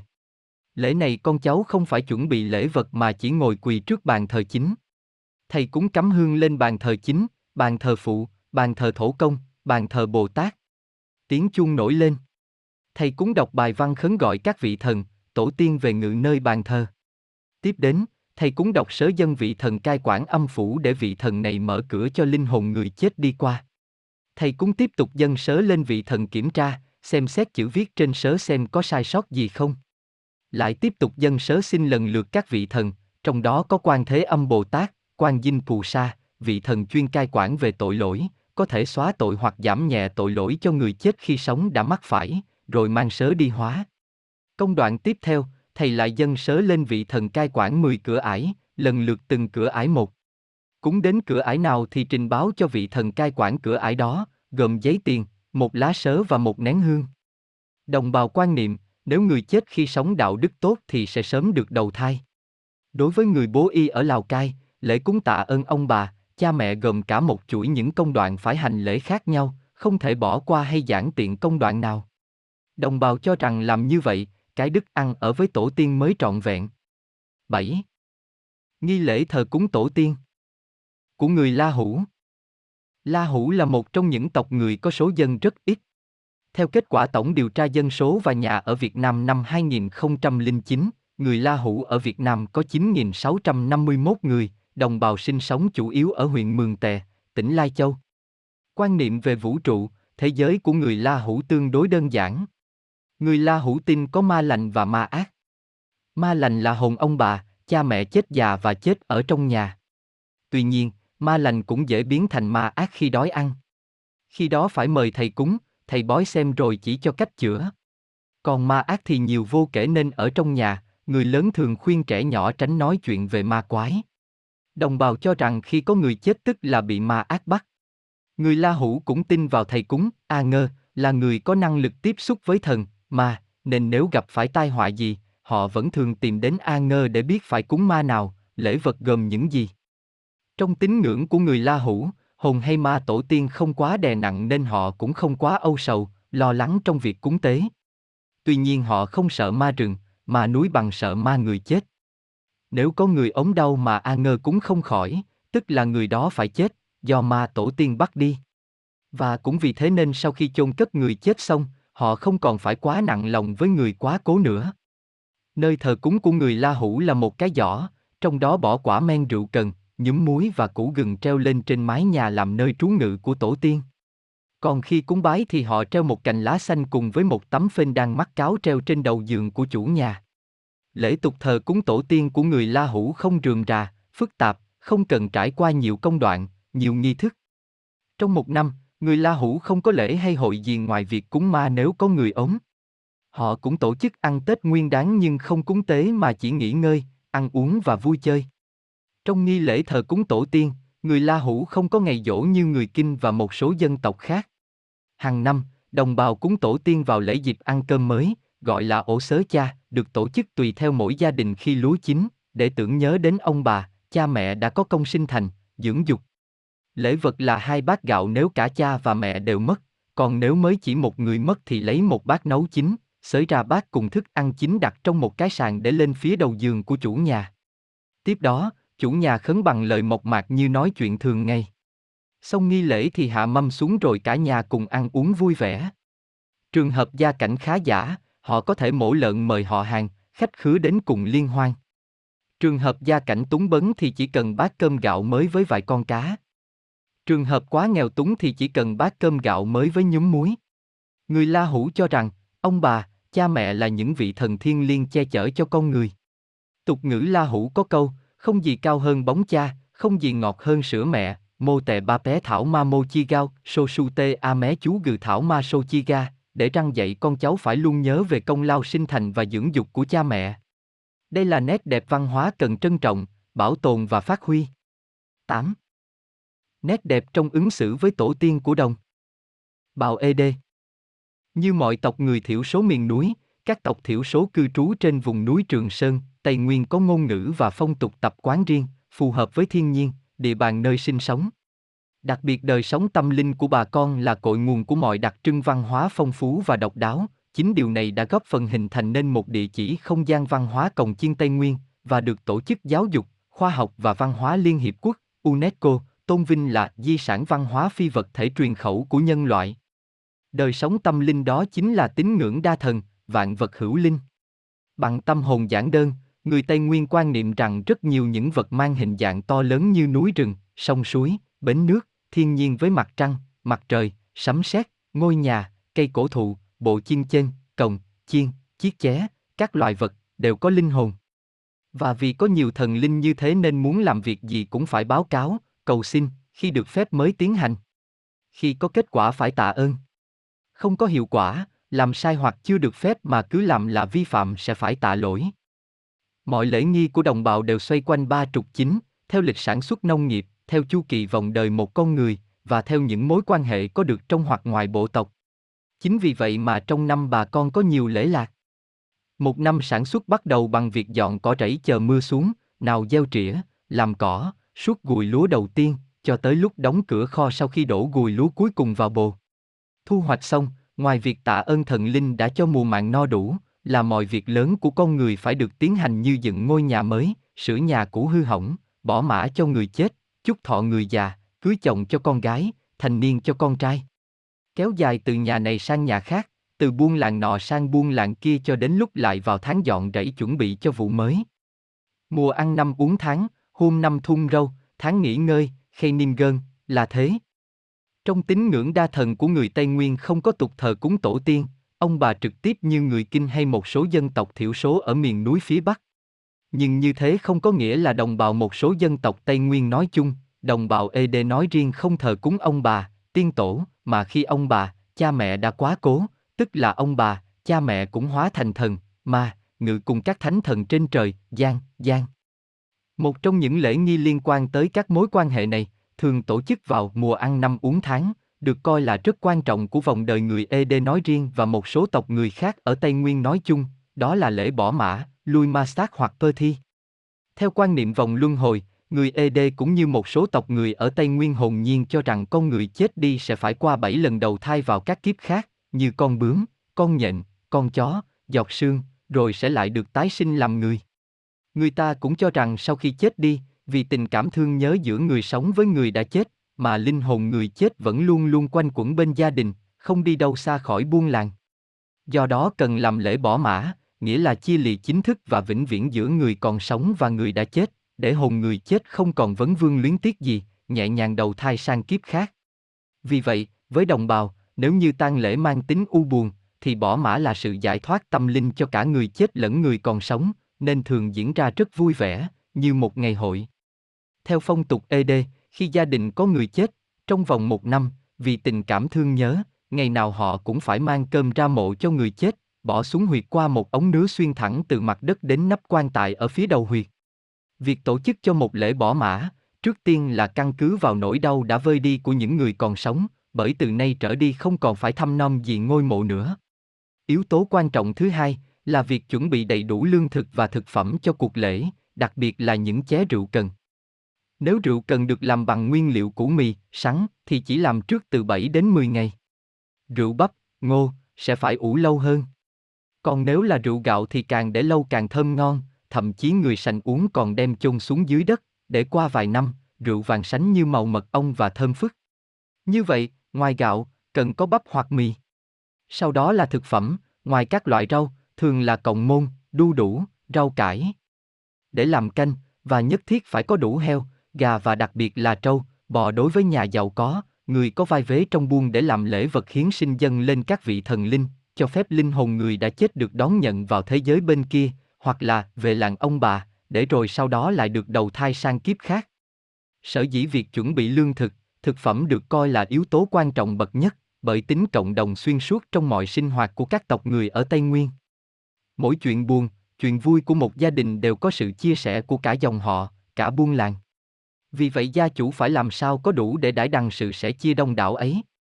Lễ bỏ mã thường được tiến hành vào mùa khô, sau khi mùa màng đã thu hoạch xong xuôi, khi lễ ăn cơm mới của gia đình hay lễ cúng bến nước của buôn làng cũng đã qua. Để tránh tốn kém, người ta chọn những năm không có đám cưới hoặc lễ mừng thọ nào phải tổ chức. Chuẩn bị cho lễ bỏ mã, từ vài con trăng, vài tháng, trước ngày đã định, gia đình chủ lễ phải có nhiều cuộc bàn bạc để phân công chịu trách nhiệm từng đầu việc. Nhóm chuẩn bị vật hiến tế và thực phẩm, nhóm dựng nhà mồ, nhóm lấy nước, lấy củi đủ phục vụ cho mấy ngày lễ, nhóm giả gạo, nấu ăn. Chọn ai là người vào rừng chặt cây dựng nhà mồ và cột cuốc, cột cờ lao mới, ai làm tượng mồ. Khi ngày chính thức đã được chọn, sẽ có người đi báo tin cho những người trong dòng họ ở các buôn gần, buôn xa. Lễ thường được tổ chức trong ba ngày, vào những tuần trăng sáng. Ngày đầu tiên, mang theo một ghè rượu nhỏ và con gà ra ngoài ngôi mộ cũ. Thầy cúng, Pô Riêu Giang, và người phụ nữ chủ gia đình, Khoa Sang, cùng với anh hoặc em trai bà chủ, dăm đây, sẽ khấn xin các vị thần linh cho phép gia đình làm lễ bỏ mã. Sau nghi lễ này, việc dọn cỏ, phá bỏ nhà mồ cũ, chặt cây đẽo tượng dựng nhà mồ mới bắt đầu được tiến hành. Người ta cũng dựng ngay tại khu mộ một chiếc lều nhỏ, đốt đống lửa để đêm đến gia đình và những người tham gia làm nhà mộ có dịp quay quần trò chuyện lần cuối với người đã khuất. Những thành viên đã được phân công từ trước cứ vậy mà thực hiện nhiệm vụ của mình. Cũng bắt đầu từ lúc này, có những sinh hoạt mang tính nghệ thuật trình diễn khác diễn ra ở khu nhà mồ vào những lúc việc nhàn, nhất là khi bóng đêm sập xuống, như hát đối đáp của nam nữ thanh niên, kể khang của người già, thổi đinh buốt, đinh năm, hát kể về nỗi nhớ thương, sự chia tay giữa người sống với người đã chết, phụ nữ tụ tập nhau hòa thổi đinh túc. Với nội dung chủ yếu là bày tỏ nỗi lòng với người đã chết, hoặc giữa những người đang cùng chung sống. Lúc này ở nhà chiên trống cũng đã nổi lên, báo tin cho các vị thần linh và cộng đồng, gia đình vào việc lớn. Ngày thứ hai, công việc quan trọng nhất là dựng nhà mồ và giết các con vật nuôi làm thịt. Ngay từ hôm trước, những người trong buôn, trong dòng họ, tùy theo hoàn cảnh nhà mình mà tham gia đóng góp với gia chủ. Một lon gạo, một trái bí, gánh rau môn, trái đu đủ, con gà do những người phụ nữ mang đến trao cho người phụ nữ cao tuổi nhất trong nhà. Còn sáng nay, trai tráng trong họ hàng sẽ phát những ghè rượu đến đóng góp, cột một dãy bảy ché ở trước nhà mồ, và một dãy khác nhiều hơn ở phía trong chiếc lều nghỉ cạnh đó. Dù ít, dù nhiều, gia chủ đều trân trọng đón nhận và cảm ơn. Công việc ở khu nhà mồ từ mờ sương đã thật náo nhiệt. Những người thợ khéo tay sau khi dùng rìu xẻ những tấm ván, ghép lại thành căn nhà mới, có hai mảnh trăng hình lưỡi liềm ở hai đầu mái, biểu tượng của nhà người chết, họ vẽ các hoa văn lên thành ván, lên những cây cột gân cút dựng bốn góc hàng rào. Những thanh niên to khỏe nhất thì dựng hai cột gân cờ lao cao vút, có hình chóp nhọn trên đầu, cũng đã được vẽ nhiều hình xanh, dựng nối hai đầu mộ với nhau bằng sợi dây da trâu dài, như đường lên làng trời của linh hồn. Người phụ nữ cao tuổi nhất trong nhà xé những mảnh vải đen trắng buộc quanh nhà mộ, lên đầu những bức tượng vừa được dựng lên. Bà vừa buộc vừa thì thầm kể chuyện xưa chuyện này, nói những lời giả biệt với người đã khuất. Đám phụ nữ quay quanh bếp lửa với những chiếc nồi đồng lớn chỉ được dùng trong những dịp lễ để chế biến các món ăn. Canh được nấu luôn ở ngoài mộ, còn cơm thì nấu từ trong nhà đem ra. Nhóm những trung niên sau khi đã mổ thịt, đem đặt trước chiếc đầu và đuôi lên nhà cúng cơm nơi đầu mộ, lại đang thoang thoát với chiếc dao nhỏ xíu, sắc lẹm, kẹp giữa hai chân, thái nhỏ những món thịt. Không một giọt nước, mà thịt đã được chia ra làm từng món đặt trên những chiếc nông to chuẩn bị cho mâm cúng. Ngoài chiếc đầu và đuôi trâu, hoặc bò, hay heo, còn phải có đủ các bộ phận khác của con vật như da, lòng, gan, thịt nạc, huyết, mỗi thứ một ít để chứng tỏ cho các vị thần linh biết tấm lòng thành. Còn dành cho khách quý đã có món vê, bằng toàn bộ lòng phèo của con vật hiến sinh, cây xé lưỡi mà ngon hết biết. Cũng như heo non nướng nguyên cả con trên than hồng da giòn rụng, thơm lừng, là hai món ăn đặc biệt chỉ nấu trong lễ cúng lớn có ăn trâu, ăn bò. Gần cuối buổi chiều, công việc chuẩn bị xong xuôi, mọi người tụ tập xung quanh ngôi nhà mộ mới đã hoàn tất. Những người thân trong gia đình thì ngồi xổm, tay chống lên đùi, bàn tay đỡ lấy má, một bên nam, bên nữ, ngồi dọc theo hai bên mộ. Thầy cúng ngồi xuống trước chiếc ché túc to nhất cột ở giữa, chậm rãi hút rượu ra chiếc bát đồng cũng to nhất, đặt lên mâm cúng. Nắm hai bàn tay lại với nhau, ông khấn, đại ý lời khấn, ơ gian gato. Từ nay muốn ăn cơm hồn hỏi thần gió, muốn uống nước hồn hỏi thần đất. Xin hồn đừng quanh quẩn bên nhà, để người sống lo chuyện làm ăn. Chúng tôi không còn qua lại thăm non và khóc thương hồn nữa. Ơ Giang A Tô. Chiên nổi lên dồn dập như muốn thông báo và mời các vị thần linh chứng giám cho việc chia tay vĩnh viễn với người đã khuất. Năm, bảy người phụ nữ cao tuổi trong dòng họ đứng thành hàng ngang trước dãy ché, đôi cánh tay giơ cao theo hình chim giang cánh, ba ngón giữa của bàn tay cụp xuống, ngón cái và ngón út xuề ra như chiếc mỏ chim rứ, chậm chậm quay ba vòng trong nghi lễ, vẫy tay mời các vị thần linh về uống rượu. Cũng lần lượt và chậm rãi như thế, thầy cúng hút rượu trong cả bảy chiếc ché rót vào bảy chén đồng, hoặc bảy ống nứa bày xung quanh mâm cúng. Bây giờ đến những người thân thiết nhất với người đã chết lần lượt uống rượu chia tay mỗi người một ngụm nhỏ, qua từng ché cho đến hết. Cần rượu, năm mờ rinh, phải được truyền nối từ bàn tay người này sang bàn tay người khác, không để rời tay, theo thứ tự người già, người trẻ, nữ trước, nam sau. Gia chủ lại chuyển sang dãy ché cột trong lều. Hết người nọ đến người kia, lần lượt cả dòng họ, người thân và bạn bè. Đêm càng đi dần vào sâu trong tiếng chinh thì quanh khu nhà mộ càng náo nhiệt. Lễ coi như đã hoàn tất, người ta lại tiếp tục những hoạt động diễn sướng, vừa để góp vui với buôn làng, vừa là chia tay với người đi về làng trời, làng ma, cho đến tận lúc mặt trời lên. Ngày thứ ba, người ta tiếp tục giết các con vật, lấy đầu và đuôi, cùng mỗi thứ một ít, cúng tiếp, thay lượt rượu khác cho những ché rượu đã nhạt. Đến lúc này, ai có việc riêng, có thể tạm biệt gia chủ để ra về. Nhưng thịt của những con vật hôm nay, không chỉ đãi đằng những người đến muộn, những người còn ở lại tham dự cuộc lễ, mà còn chia cho tất cả mọi người đã có mặt, mỗi người một miếng nhỏ, hoặc gói trong lá chuối, lá môn, hoặc sâu vào chiếc que, sợi lạc. Dẫu miếng thịt sẽ chẳng đủ nấu bát canh, nhưng đây là hình thức không thể thiếu ở bất cứ một cuộc cúng tế nào. Không đơn thuần là sự cảm ơn, mà còn là sự sẻ chia vui buồn, gắn bó giữa cộng đồng với nhau. Mọi người vẫn có thể tiếp tục vui chơi quanh nhà mồ cho tới khi nào lương thực, thực phẩm chuẩn bị cho cuộc lễ cạn. Những đêm bên ngôi mộ sẽ bỏ ấy, sẽ có cả nhịp chiên chân và bước chân những vòng su an ngực sát ngực, hồng sát hông cho những gái trai thành đôi.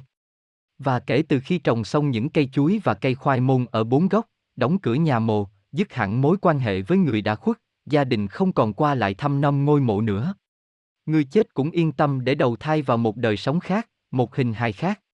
Những ngôi mộ đẹp sẽ được trừng già bao phủ, bí ẩn giữ cho những người đã khuất tan vào lòng đất, hồn thiên nhập vào xứ sở của ông bà, tổ tiên. Còn người ở lại tiếp tục cuộc sống mới không vướng bận gì với quá khứ nữa. Không riêng chỉ người ED, đa phần các tộc người ở Tây Nguyên đều có lễ bỏ mã, không ấn định cụ thể số năm chờ đợi. Chỉ riêng phong tục của tộc người Peru, Vân Kiều, người chết sau 25 năm mới được làm lễ bỏ mã. Lễ bỏ mã có thể kéo dài từ 3 cho đến 5, hoặc 7 ngày tùy theo mức độ giàu nghèo của gia chủ. Với quan niệm từ bỏ để hồi sinh, đây là một trong những lễ thức lớn và mang tính nhân văn rất cao của các tộc người Tây Nguyên. Có thể nói, lễ bỏ mã của người Ede nói riêng và của các dân tộc thiểu số khu vực Trường Sơn, Tây Nguyên nói chung là nét đẹp văn hóa thể hiện cách ứng xử của con cháu đối với ông bà, tổ tiên. Ngày nay, cùng với sự giao thoa văn hóa đến từ nhiều vùng miền, tập tục tan ma của các tộc người một số vùng cũng thay đổi. Hy vọng rằng ở đâu đó giữa những vườn cà phê, cao su ngát xanh, vẫn còn có những buôn, bon, con, play gìn giữ được tập tục ông bà xưa, cho ngày nào đó tiếng chiên trên có dịp náo nước bay lên với tâm hồn con người, gọi bước chân gái trai vào vòng suan đêm hội. Và không gian văn hóa Tây Nguyên, di sản của nhân loại vẫn mãi lưu truyền. 80. 9. Nghi lễ thờ cúng tổ tiên của người Mông. Mặc niệm. Hôm nay là 30 Tết, là ngày cùng tháng tận. Năm cũ đã qua. Năm mới đang đến. Tôi có rượu có thịt, có chọ cơm ngon, có mẹt bánh dày còn chưa ăn. Trước tiên tôi mời ông bà về hưởng hương hoa, chứng giám cho lòng thành của tôi. Chứng giám cho tôi một năm qua đã gắn công gắn sức làm lụng vất vả khó nhọc để thóc ngô đầy bồ, lợn gà đầy chuồng, mọi người khỏe mạnh, cuộc sống yên lành. Đó là mấy câu mở đầu trong bài khấn mời ông bà tiên tổ về ăn ngày 30 Tết của người Mông. Có thể nói, quan niệm mọi vật có hồn, lý, phổ biến trong tộc người Mông. Đa số người Mông ở khắp nơi đều thờ tổ tiên. Theo phong tục của đồng bào, người quá cố sau lễ dỗ mãn tang, không còn là một cá thể nữa, mà hồn thiên sẽ nhập vào cùng với dòng họ, cũng tự như các thần thiên. Ban thờ của người Mông, đối với nhà giàu có thì cũng cầu kỳ, hoành tráng, lộng lẫy, bày biện nhiều thứ đồ quý. Song đại đa số với nhà dân lao động thì không nhất thiết phải cầu kỳ. Chỉ cần treo hoặc đóng một mảnh gỗ làm xích đông cao ngang mặt đối diện với cửa chính, đặt lên đó cái lư hương to hay nhỏ tùy theo, đồng thời đặt bốn chiếc chén để đựng rượu khi cúng lễ. Cũng có dòng họ không đặt lư hương trên xích đông mà đặt trên một tấm ghế dài bốn chân, thậm chí có nhà đặt ngay xuống đất, dưới chân tường phía dương. Tuy nhiên theo như chúng tôi được biết thì tại gia đình người anh cả trong gia đình, dòng họ là người chịu trách nhiệm thờ cúng nhất thiết phải có xích đông để thờ tổ tiên, ông bà, còn với những người chưa phải gánh trọng trách này, họ chỉ thờ thổ địa, thổ công, các thần cột chính, thần buồn, thần cửa, thần gia súc gia cầm thì có thể đặt đồ thờ xuống đất phía dương mà không bị coi là phạm luật. Việc khấn cầu tổ tiên, ông bà của người Mông trong một năm thường được tiến hành vào dịp Tết và lễ ăn cơm mới. Ngoài ra, còn có thể khấn mời khi bắt tay làm những việc trọng đại như dựng nhà, cưới gả, khởi công khai ruộng mới. Xưa kia người Mông tính lịch một năm chẳng 360 ngày, tức mỗi tháng chẳng 30 ngày, không thừa không thiếu. Vậy nên mới có Tết Mông không trùng với Tết Nguyên Đán, cũng không trùng với Tết Dương Lịch. Ngày 30 Tết, nhà nhà dậy thật sớm mổ lợn béo, đồ xôi giả bánh dày là hai món quan trọng nhất để dân tổ tiên. Riêng bánh dày khi giả nhuyễn, người ta dùng tay dàn một chiếc to để trong cái sàn, gọi là bánh cái, hay bánh tết, nu vang, nu xa xa, rồi mới bắt những cái nhỏ. Bánh cái càng to, càng làm được nhiều bánh nhỏ, càng chứng tỏ gia đình ăn nên làm ra. Trong khi mọi người tất bật chuẩn bị món ăn thì gia chủ lặng lẽ làm lễ quét bồ hóng. Tay cầm một nắm chổi bằng cành trúc, tay cầm mẹt, vừa quét miệng vừa lầm rầm khấn, đại ý, tôi không quét hồn người, hồn lúa, hồn ngô, hồn súc vật, không quét đi những điều tốt đẹp, không quét đi sự ấm áp. Tôi quét đi cái ống cái đau, quét đi cái bệnh cái tật, quét đi những điều suối quẩy. Mong cho một năm mới đủ đầy, phương trưởng. Khi quét, quét từ phía đông sang phía tây, quét xong mang mẹt bồ hóng, rác rưởi đổ về phía mặt trời lặn. Ban thờ được trang hoàng bằng giấy mộc, loại giấy tự chế, chuyên dùng vào việc thờ cúng.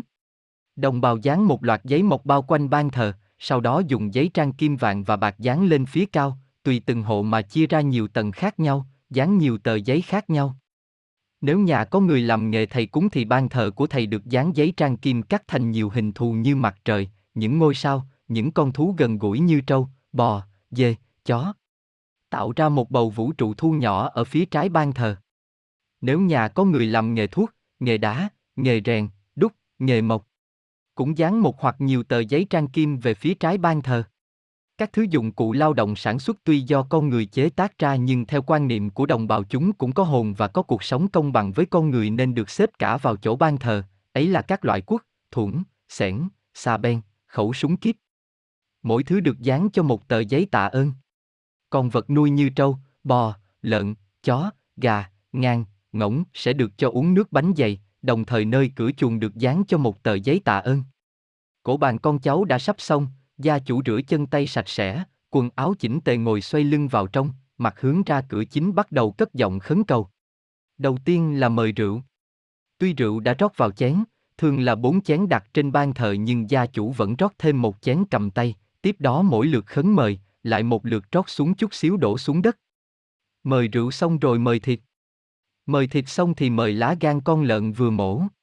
Nhà có của ăn của để nếu nuôi được lợn to 90 cân, một tạ trở lên có thể mổ sớm từ 25 Tết khi thầy cúng trong làng đã cúng khai Tết, nhưng ngày 30 vẫn phải mổ thêm một đầu lợn, tức một hơi thở sống để cúng ông bà, tổ tiên. Lá gan cúng ngày 30 Tết là của con lợn mới mổ, chứ không dùng lá gan con lợn đã mổ trước đó. Mời lá gan xong thì mời nước luộc thịt. Cuối cùng mới mời bánh dày. Tuy nhiên tùy từng dòng họ, từng gia chủ mà việc thao tác đồ ăn thức uống có thể khác nhau. Riêng với bánh dày, khi gia chủ đọc lời khấn thì không bỏ xuống đất mà bỏ lên trên tấm bánh Tết. Trước khi bỏ, gia chủ đã xếp một tấm bánh thường lên tấm bánh Tết. Gia chủ vừa đọc lời khấn, tay vừa vo viên bánh to bằng ngón tay cái, gồm bốn viên hoặc ba viên tượng trưng cho ba hoặc bốn thế hệ, nhưng thông thường là bốn viên vì còn tượng trưng cho bốn phương trời.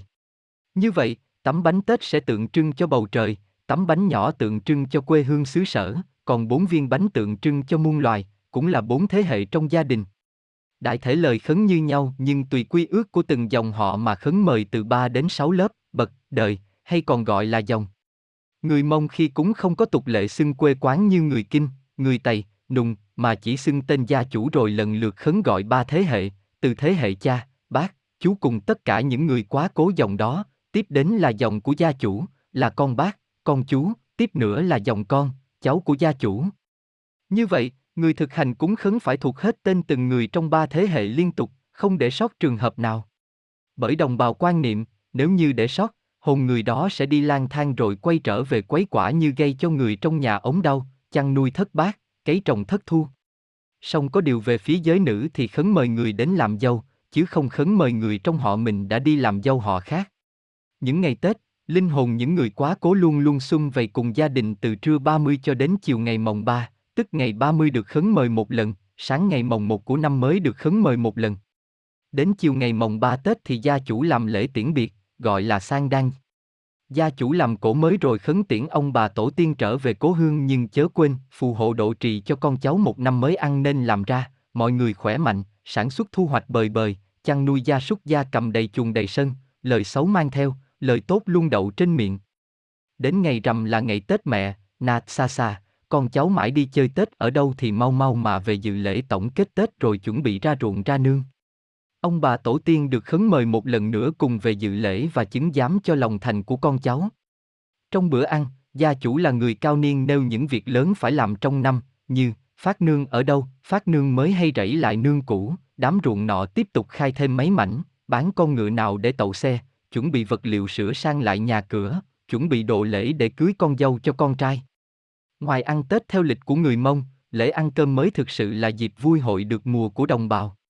Hàng năm vào chừng cuối tháng 8, đầu tháng 9 âm lịch, trên những tràng ruộng bậc thang bám theo sườn núi dốc, lúa bắt đầu ngã màu vàng. Lúc này các bà chủ nhà cất bước trong rủi quanh những chân ruộng để chọn đám lúa nếp có thể ngắt được.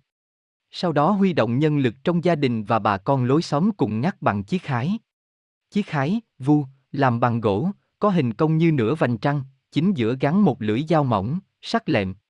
Giữa đỉnh vòng cung của chiếc hái khoét một lỗ để xiên một sợi dây. Sợi dây này sẽ khoác lên mu bàn tay. Khi ngắt bông lúa, một tay cầm nắm bông lúa đã ngắt, tay cầm hái dùng hai ngón trỏ và ngón giữa ngoắt giữ bông lúa kéo vào lưỡi hái. Những cung lúa mở màng được xếp vào thồ để mang về nhà. Nếu cần lấy rơm sạch thì tải nắm bông lúa xuống mệt, một tay giữ, một tay dùng bát cạo những hạt thóc ra.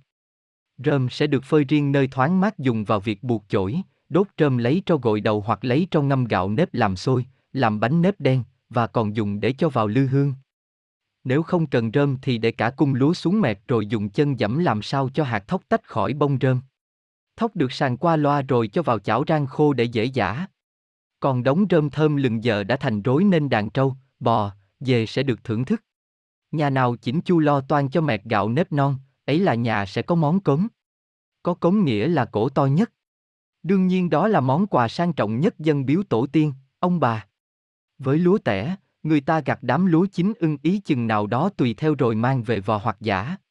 Sau khi loại bỏ rơm rối, người ta cho thóc vào chảo rang khô giòn rồi giả gạo. Wow, thì thục. Ấy là tiếng cối giả bằng sức nước. Giả nhanh lên. Giả nhanh lên. Ấy là cối giả bằng chân, tiếng có vẻ đôn đốc, dục giả. Hương thơm của lúa non tỏa ngào ngạt khắp làng trên, xóm dưới. Hẳn là vong hồn của tổ tiên, ông bà, những người đã quá cố do tuổi già, những người bị chết do ống đau, do nhiều lý do đường đột lúc này cũng đang vui vầy xung quanh cùng con cháu. Sau khi cổ bàn đã tương tất, ông chủ gia đình đã tắm rửa sạch sẽ, áo quần tề chỉnh, trịnh trọng ngồi bên mâm bắt đầu cất giọng ê a ê a.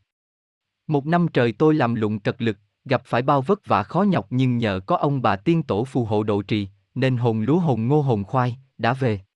Hạt lúa chắc mẩy, hạt ngô kín bắp, con gà con dê không nhiễm bệnh dịch, mọi người trong nhà khỏe mạnh, đi đến nơi về đến chốn, làm gì được nấy, nói lời không mất lòng ai. Hôm nay tôi nấu bát cơm thơm dẻo, tôi chưa kịp ăn, tôi xin thỉnh cầu ông bà tiên tổ về chứng giám cho lòng thành của tôi và hưởng hương hoa trước tiên. Miệng vừa khấn, tay ông vừa lấy ít thịt, hoặc trót rượu, hoặc dùng thìa gỗ xúc vài hạt cơm, vài hạt cốm đổ xuống đất. Có nhà, nhân dịp này còn nhân thể tiến hành lễ cúng giải hạn, lễ cúng các vong hồn lạc lõng hoặc làm lễ chúc phúc cho người già, con trẻ, tạo không khí vừa linh thiêng vừa đầm ấm. Con cháu trong gia đình người đi làm, người đi học ở xa đã tề tựu đông đủ, bà con lối xóm, người thân thích ở xa hay khách khứa được mời cũng đã đều có mặt. Mọi người được ông bà chủ mời lên mâm. Xin lưu ý rằng người Mông dù bữa cơm đạm bạc hay thịnh soạn thì đều ngồi ăn bằng mâm, không bao giờ ngồi bệt xuống đất, với quan niệm chỉ loài vật mới ăn ở dưới thấp. Cũng vì thế, người Mông rất tôn trọng hạt cơm, hột thóc, họ luôn luôn dạy con cháu không được đánh đổ cơm bừa bãi, bởi họ rất sợ hồn của chúng sẽ bỏ ra ngoài rừng, hoặc ông bà, tiên tổ sẽ mang chúng đi theo làm cho sản xuất lụi bại, chăn nuôi thất bát. Từ kính trọng và luôn luôn tưởng nhớ tới ông bà, tổ tiên, người Mông cũng tôn trọng muôn loài, vì chúng cũng là một thực thể sống trực tiếp hoặc gián tiếp giúp cho con người có cuộc sống bình yên, ấm êm. Việc tôn trọng muôn loài còn có ý nghĩa cao hơn, sâu sắc hơn, đồng bào tin rằng hồn của muôn loài sẽ gặp tổ tiên ở cõi âm hay cõi thiên đường và báo với tổ tiên về thái độ cư xử, về đường ăn lối ở của gia chủ để tổ tiên biết mà phù hộ hay trừng phạt. Và đương nhiên con người đang sống ở cõi dương, chắc chắn không ai muốn bị sát phạt, trừng trị. Muốn thế, chỉ có cách là phải sống tốt, cư xử thân thiện với tất cả muôn loài trên thế gian này. Với quan niệm chết không phải là hết, mà là chuyển hóa sang một dạng sống khác, chết chỉ mất đi về thể xác còn hồn thiên thì vẫn tồn tại, vẫn quanh quẩn bên người sống, khi chết đi, người chết vẫn cần phải có những đồ dùng thân thiết đã từng gắn bó với con người biết bao đời, vì thế khi đưa thi hài người quá cố về với rừng hoang núi vắng, nhất thiết người ruột thịt phải đưa một con dao, một cây nỏ và một con gà nhép đã bóp chết để lên trên mộ. Là những người bạn tâm giao của người chết nhưng những thứ đó cũng là đồ dùng cần thiết, con gà để nuôi làm vốn, con dao để làm lụng hàng ngày, còn cây nỏ để săn bắt, cũng là để bảo vệ sinh mạng của chủ nhân. Và trong lễ tang ma, có một công đoạn cực kỳ quan trọng không thể bỏ qua, gọi là nâng tang gia, tờ sang sao chui, phải tiến hành vào ban đêm vì khi đó khách khứa đã vãng. Con cháu đứng nghiêm trang nghe như nuốt lấy từng lời người chủ sự kể lễ biết bao công lao của người quá cố để mà ghi ơn sinh thành, nuôi dưỡng, dạy dỗ. Ý nghĩa trực tiếp của hoạt động này là nâng đỡ, vực dậy, bởi khi người bề trên của họ qua đời, họ sẽ buồn đau như là một cú ngã. Ý nghĩa rộng hơn, đó là giao trách nhiệm cho họ phải chịu tan, tức phải gánh chịu ân huệ của người quá cố thuộc bề trên, và đó không chỉ là ân huệ trực tiếp của người mới qua đời, thi hài hãy còn đang quàng trong nhà, mà là ân huệ, công lao dưỡng dục của bao thế hệ đi trước đã qua, tức đó là truyền thống gia đình, là phong tục, lý lối của dân tộc.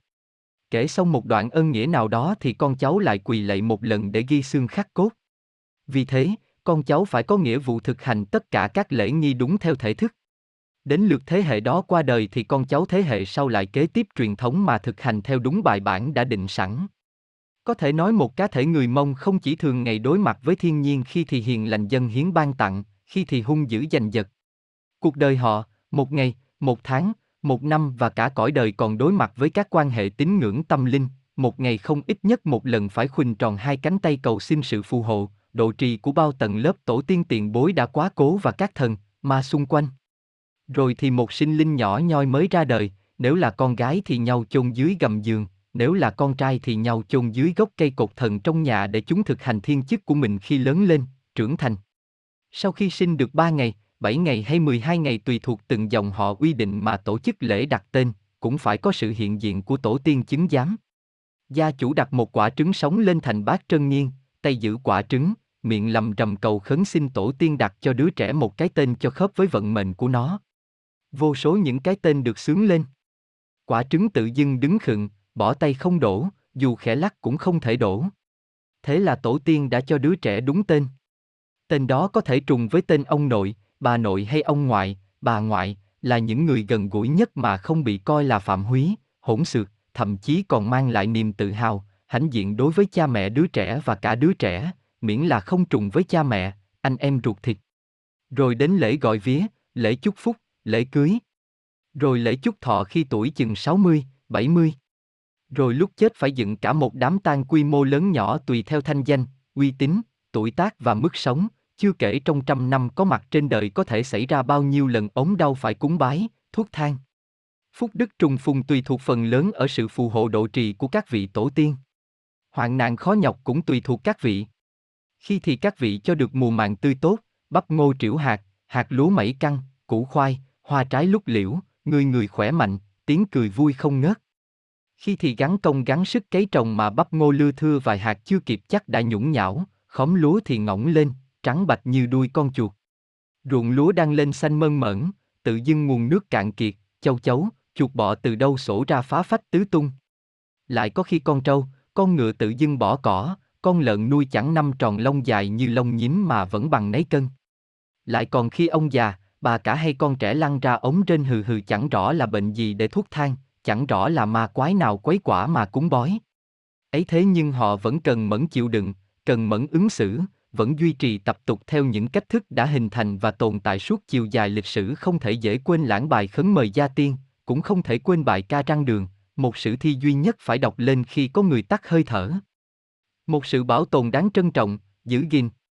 Nhưng trong toàn bộ kho tri thức dân gian, tuy thời này có phần, có đoạn đã giảng tiện, không có nghĩa là đã loại bỏ, mà chính người dân đang tìm một lối đi, một cách ứng xử cho thích hợp.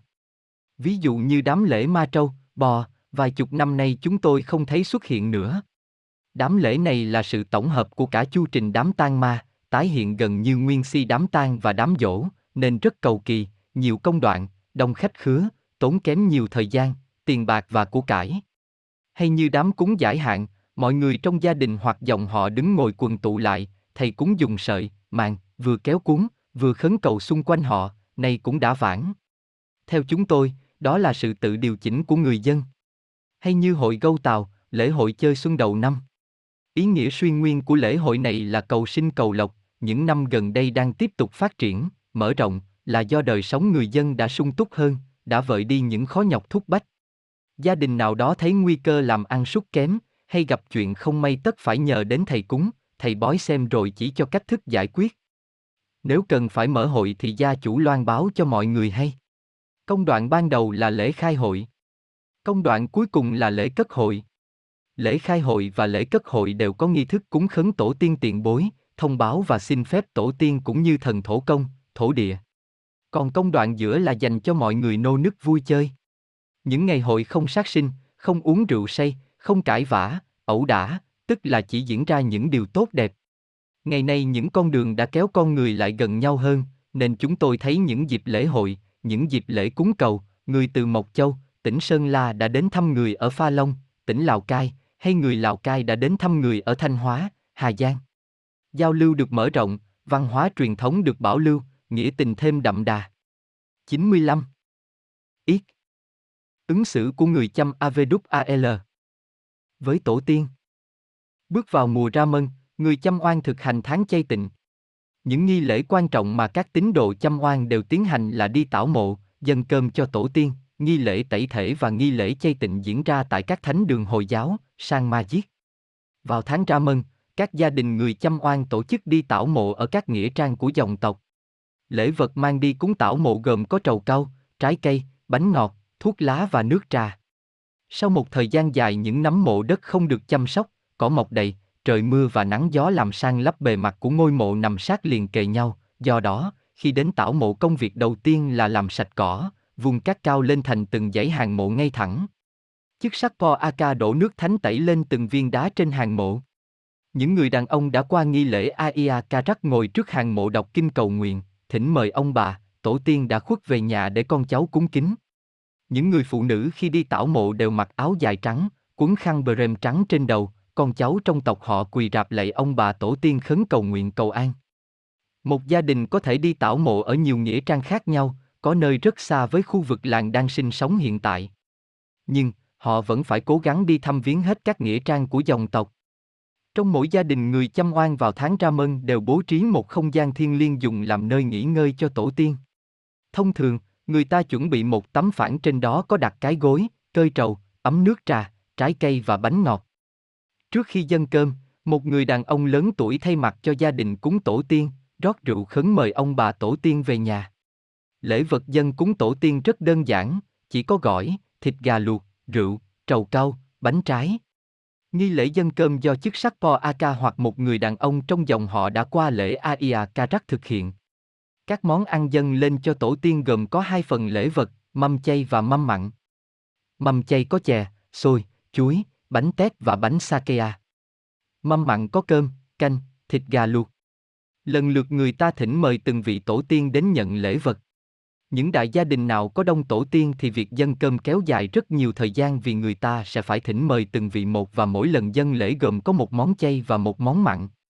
Lúc dân cơm thì người phụ nữ, con cháu chắp tay lên đầu cầu nguyện tổ tiên về sum họp, xin tổ tiên hãy phù hộ độ trì cho gia đình luôn luôn khỏe mạnh, làm ăn phát tài, gia đình đoàn kết, có được cuộc sống ấm no và hạnh phúc.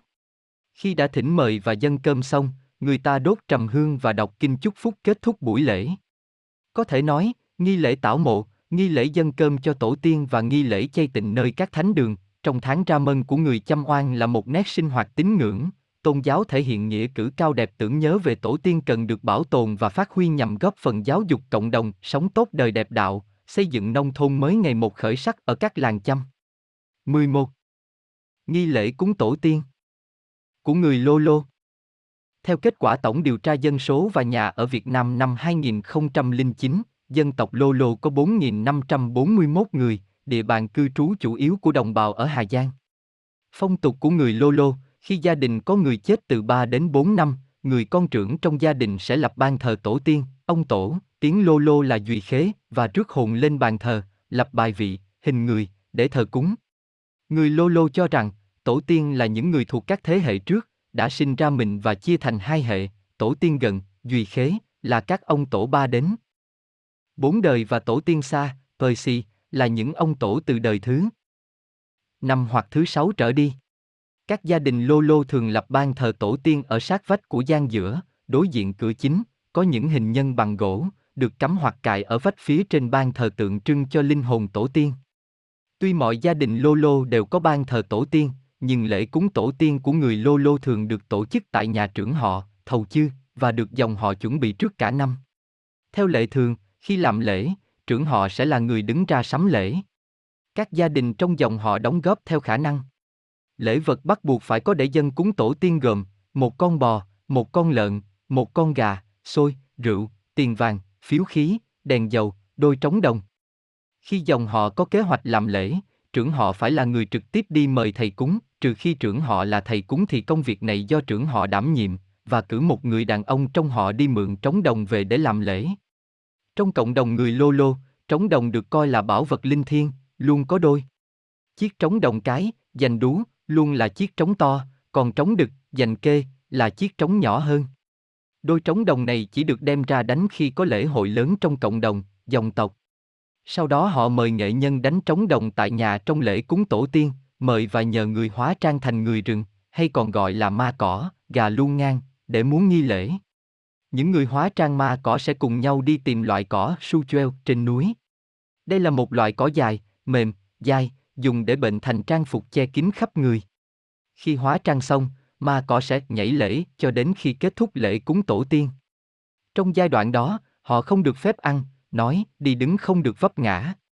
Đồng bào cho rằng nếu vấp ngã hoặc bị nhận dạng thì năm đó sẽ gặp xui xẻo. Trong nghi lễ cúng tổ tiên hay lễ cúng tang ma cho người đã khuất của người Lô Lô bắt buộc phải có người nhảy lễ trong trang phục ma cỏ. Họ quan niệm rằng, ma cỏ là nguồn cội của tổ tiên xưa ở trên rừng, lấy cây cỏ làm quần áo, nên khi làm lễ, muốn tổ tiên về được thì phải có ma cỏ là người dẫn đường làm cầu nối giữa con cháu trên trần gian với tổ tiên. Đây là một nghi lễ độc đáo trong các phong tục cổ truyền của người Lô Lô. Lễ cúng tổ tiên của người Lô Lô gồm 3 phần chính, lễ hiến tế, lễ tưởng nhớ và lễ tiễn đưa tổ tiên. Mở đầu của lễ cúng tổ tiên là lễ hiến tế tổ tiên, thầy cúng chính làm thủ tục trước sự chứng kiến của dòng họ và cộng đồng để báo cáo, mời tổ tiên về dự và hưởng lễ vật do con cháu dâng lên. Sau đó, nghi thức đánh trống đồng được tiến hành. Nghệ nhân nhận hai chén rượu uống cạn và nổi trống, trong khi những người phụ nữ trong nhà mặc trang phục truyền thống nhảy múa và hành lễ theo nhịp trống cùng đoàn ma cỏ. Khi thầy cúng dứt lời mời và báo cáo với tổ tiên, gà được mang đi để làm lễ chính. Gà luộc xong, đôi cánh được dâng lên bàn thờ và thầy cúng làm tiếp nhiệm vụ của mình là dân cúng tổ tiên đôi cánh. Tiếp đó, con lợn còn sống được đưa ra giữa sân chọc tiết. Thầy cúng khấn báo cáo với tổ tiên dân cúng con lợn để tổ tiên nuôi ở cõi vĩnh hằng. Trong lúc thầy cúng đọc lời khấn dân lễ, toàn thể trẻ em trong họ có mặt tại buổi lễ quỳ xuống, khoanh tay trước ngực, cúi mặt lắng nghe đến hết bài cúng mới được ngẩng mặt lên và đứng dậy.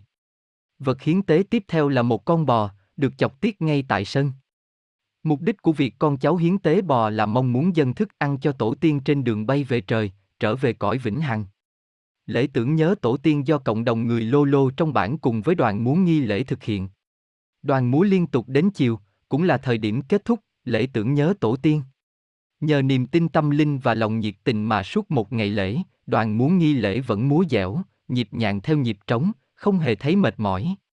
Khi màn đêm buông xuống, lễ tiễn đưa tổ tiên được bắt đầu trong tiếng trống đồng. Giữa sân, gia chủ đốt một đống lửa lớn và thầy cúng thưa với tổ tiên về việc con cháu dân lễ vật, tiền, vàng để tiễn đưa tổ tiên trở về trời, xin tổ tiên nhận lễ vật do con cháu trong dòng họ dâng lên, người dẫn đường đã có, tổ tiên hãy về trời và phù hộ cho con cháu ở trần gian, tổ tiên hãy yên tâm ở cõi vĩnh hằng, rồi thầy cúng đốt tiền, vàng. Lễ cúng kết thúc vào rạng sáng hôm sau. Lễ vật sau khi hiến tế tổ tiên được chế biến thành các món ăn và chia đều để cảm ơn những người đã giúp dòng họ làm lễ như thầy cúng, những người hóa trang ma cỏ, những người giúp việc nấu nướng, người đánh trống đồng, người cho mượn trống đồng và mời mọi người đến dự lễ ăn cơm, uống rượu chia vui với gia đình. Có thể nói, lễ cúng tổ tiên là một trong những sinh hoạt thuộc các nghi lễ vòng đời của người Lô Lô mang tính giáo dục sâu sắc hướng về nguồn cội, biết ơn tổ tiên, tạo sự cố kết cộng đồng gia đình, dòng họ, làng bản. Đây là nghi lễ mang tính thiên, đầy chất nghệ thuật, mang đậm bản sắc văn hóa của người Lô Lô cần được bảo tồn và phát huy. 12. Nghi lễ thờ cúng tổ tiên của một số dân tộc khác. Một, Sáng Diều Người Sáng Diều ở Việt Nam có số dân 146.821 người, theo Tổng điều tra dân số và nhà ở Việt Nam năm 2009, cư trú chủ yếu ở các tỉnh Bắc Giang, Thái Nguyên, Vĩnh Phúc, Phú Thọ, Tuyên Quang. Do có lịch sử truyền thống từ lâu đời, người Sáng Diều có một di sản văn hóa độc đáo mang đậm bản sắc tộc người cho đến nay vẫn được duy trì và bảo tồn, trong đó có phong tục thờ cúng tổ tiên. Trong tín ngưỡng cổ truyền, việc thờ cúng tổ tiên được người sáng diệu coi trọng hơn cả. Trong các gia đình của người sáng diệu nhà nào cũng có ban thờ tổ tiên đặt ở nơi trang nghiêm nhất, đó là vị trí sát tường chính gian giữa, gian trung tâm của ngôi nhà. Trên ban thờ đặt một bát hương. Đồng bào thực hiện nghi lễ thờ cúng tổ tiên vào các ngày lễ Tết, tuần tiết trong năm. Lễ vật dân cúng có thể là chay hoặc mặn nhưng có một điều khác biệt là người sáng diều không cúng bằng nước trắng mà cúng bằng nước chè. Tùy theo từng dòng họ, người sáng diều thờ tổ tiên từ 6 hoặc 7 đến 10 hoặc 12 đời. Đồng bào không có tục làm dỗ mà chỉ làm lễ mừng sinh nhật và mừng thọ cho cha mẹ, ông bà. Cùng với việc thờ cúng tổ tiên, người sáng diều còn thờ mụ, thờ táo quân, thổ công. Ngày nay cuộc sống của đồng bào đã có nhiều thay đổi và cũng ít nhiều chịu ảnh hưởng của phong tục, văn hóa người kinh như trang phục, cưới xin, nhưng việc duy trì và lưu giữ các tín ngưỡng dân gian vẫn không bị mai một. 2. Dao đỏ Người Giao ở nước ta có các ngành, nhóm địa phương, Giao đỏ, Giao lô gan, Giao quần chẹt, Giao tiền, Giao quần trắng, Giao thanh y. Đồng bào cư trú chủ yếu ở các tỉnh Hà Giang, Tuyên Quang, Lào Cai, Yên Bái, Cao Bằng, Lạng Sơn, Bắc Cạn, Thái Nguyên, Lai Châu, Điện Biên, Sơn La, Vĩnh Phúc, Phú Thọ, Bắc Giang, Thanh Hóa, Quảng Ninh, Hòa Bình. Thờ cúng tổ tiên được người Giao đỏ đặc biệt quan tâm, Chú ý, trong nhà bất cứ người dao đỏ nào dù nghèo khổ đến đâu cũng phải có bàn thờ tổ tiên. Đồng bào coi tổ tiên ở trong nhà như thần bản mệnh. Vì vậy trong gia đình có công việc gì như cưới xin, làm nhà, ốm đau, họ đều cúng khấn đến tổ tiên, báo cáo với tổ tiên, xin tổ tiên phù hộ. Ngoài những lúc có công việc ra họ thường cúng tổ tiên vào dịp từ 25 tháng chạp đến rằm tháng giêng với ý nghĩa mời tổ tiên về cùng con cháu ăn Tết và tỏ lòng tạ ơn tổ tiên một năm qua đã giúp đỡ con cháu làm ăn thuận lợi, chăn nuôi phát triển, cầu xin bước sang năm mới tổ tiên phù hộ cho mọi người trong gia tộc, dòng họ được khỏe mạnh, mưa thuận gió hòa, mùa màng bội thu, gia súc gia cầm phát triển không bị dịch bệnh. Lễ vật dân cúng là thịt lợn, gà, bánh chưng đen, bánh dày, giấy vàng, tiền âm. Nhà nào không biết cúng phải mời thầy về cúng giúp tại bàn thờ tổ tiên ở gia đình. Ngày nay nghi lễ này của người dao đỏ vẫn được duy trì và là một nét đẹp thể hiện truyền thống và tấm lòng hiếu kính đối với tổ tiên. 3. Arem Arem là một nhóm địa phương của tộc người chức. Địa bàn cư trú chủ yếu của đồng bào ở tỉnh Quảng Bình. Người Arem có tục thờ cúng tổ tiên và cúng ma rừng. Việc cúng tổ tiên, ma nhà của người Arem rất đơn giản. Đơn giản cả về lý do, lễ cúng và lời cúng. Ví dụ khi có người ở xa đến, có gạo để nấu cơm ăn và rượu ngon để uống, người Arem dùng ngay những thứ đó để cúng tổ tiên. Họ rót rượu ra bát, để giữa nhà, lấy một ít lửa cũng để vào bát và làm sao để cái bát lửa này vẫn cháy lên một ít khói là được. Lời cúng đại ý là nhân có người đến nhà, có gạo ngon nấu cơm, có rượu ngon để uống, xin mời tổ tiên mai nhà cùng ăn cùng uống cho vui và ăn uống xong mong tổ tiên phù hộ cho mọi người khỏe mạnh. Đây là nét đẹp văn hóa cần bảo tồn và phát huy. 4. Peru, Vân Kiều Người Peru, Vân Kiều, hay còn gọi là Thượng, cư trú chủ yếu ở Quảng Bình, Quảng Trị, Thừa Thiên, Huế. Ở người Peru, Vân Kiều, thờ cúng tổ tiên, thờ cúng ông bà, cha mẹ và những người đồng tộc chết ở tuổi 16 trở lên, là một hình thức thờ cúng phổ biến và có vị trí quan trọng nhất trong tín ngưỡng. Sau khi chết được vài ba năm, người ta làm chay, tờ ra bức ta mây, để đưa linh hồn người chết vào trong một nhà thờ nhỏ, đông sóc mui, còn gọi là ra bo cu mui. Đó là một nhà sàn nhỏ từ chân cột đến nóc cao khoảng 1, 5 m, sàn cách mặt đất từ 0,6 đến 0,8 m. Nhà có hai mái, một ngắn một dài, xung quanh không có vách lít. Người ta còn đặt vào đó hai đoạn gỗ con, đẽo thành từng khất, giả làm cái thang để cho ma lên xuống. Trên sàn, mỗi người chết, dàn cu mui, được tượng trưng bằng một bộ đồ thờ gồm một mảnh bát, một mảnh nồi vỡ, một ống gạo, một ống nước và một gói cơm. Những người đã chết, được xếp theo thứ tự từ trên xuống dưới, từ phải sang trái. Đây có thể được coi như một tộc phả. Đông sốc cu mui thường được đặt ở những nơi cao ráo, hẻo lánh, ít người và thú rừng qua lại. Những người thuộc bậc cha ông, sau khi chết vài chục năm, họ hàng, con cháu làm một lễ, ta từ púp tia, chuyển từ dạng cu mui lên dạng ca ne. Thường là hai, ba đời người ta mới làm ta tư búp tia một lần.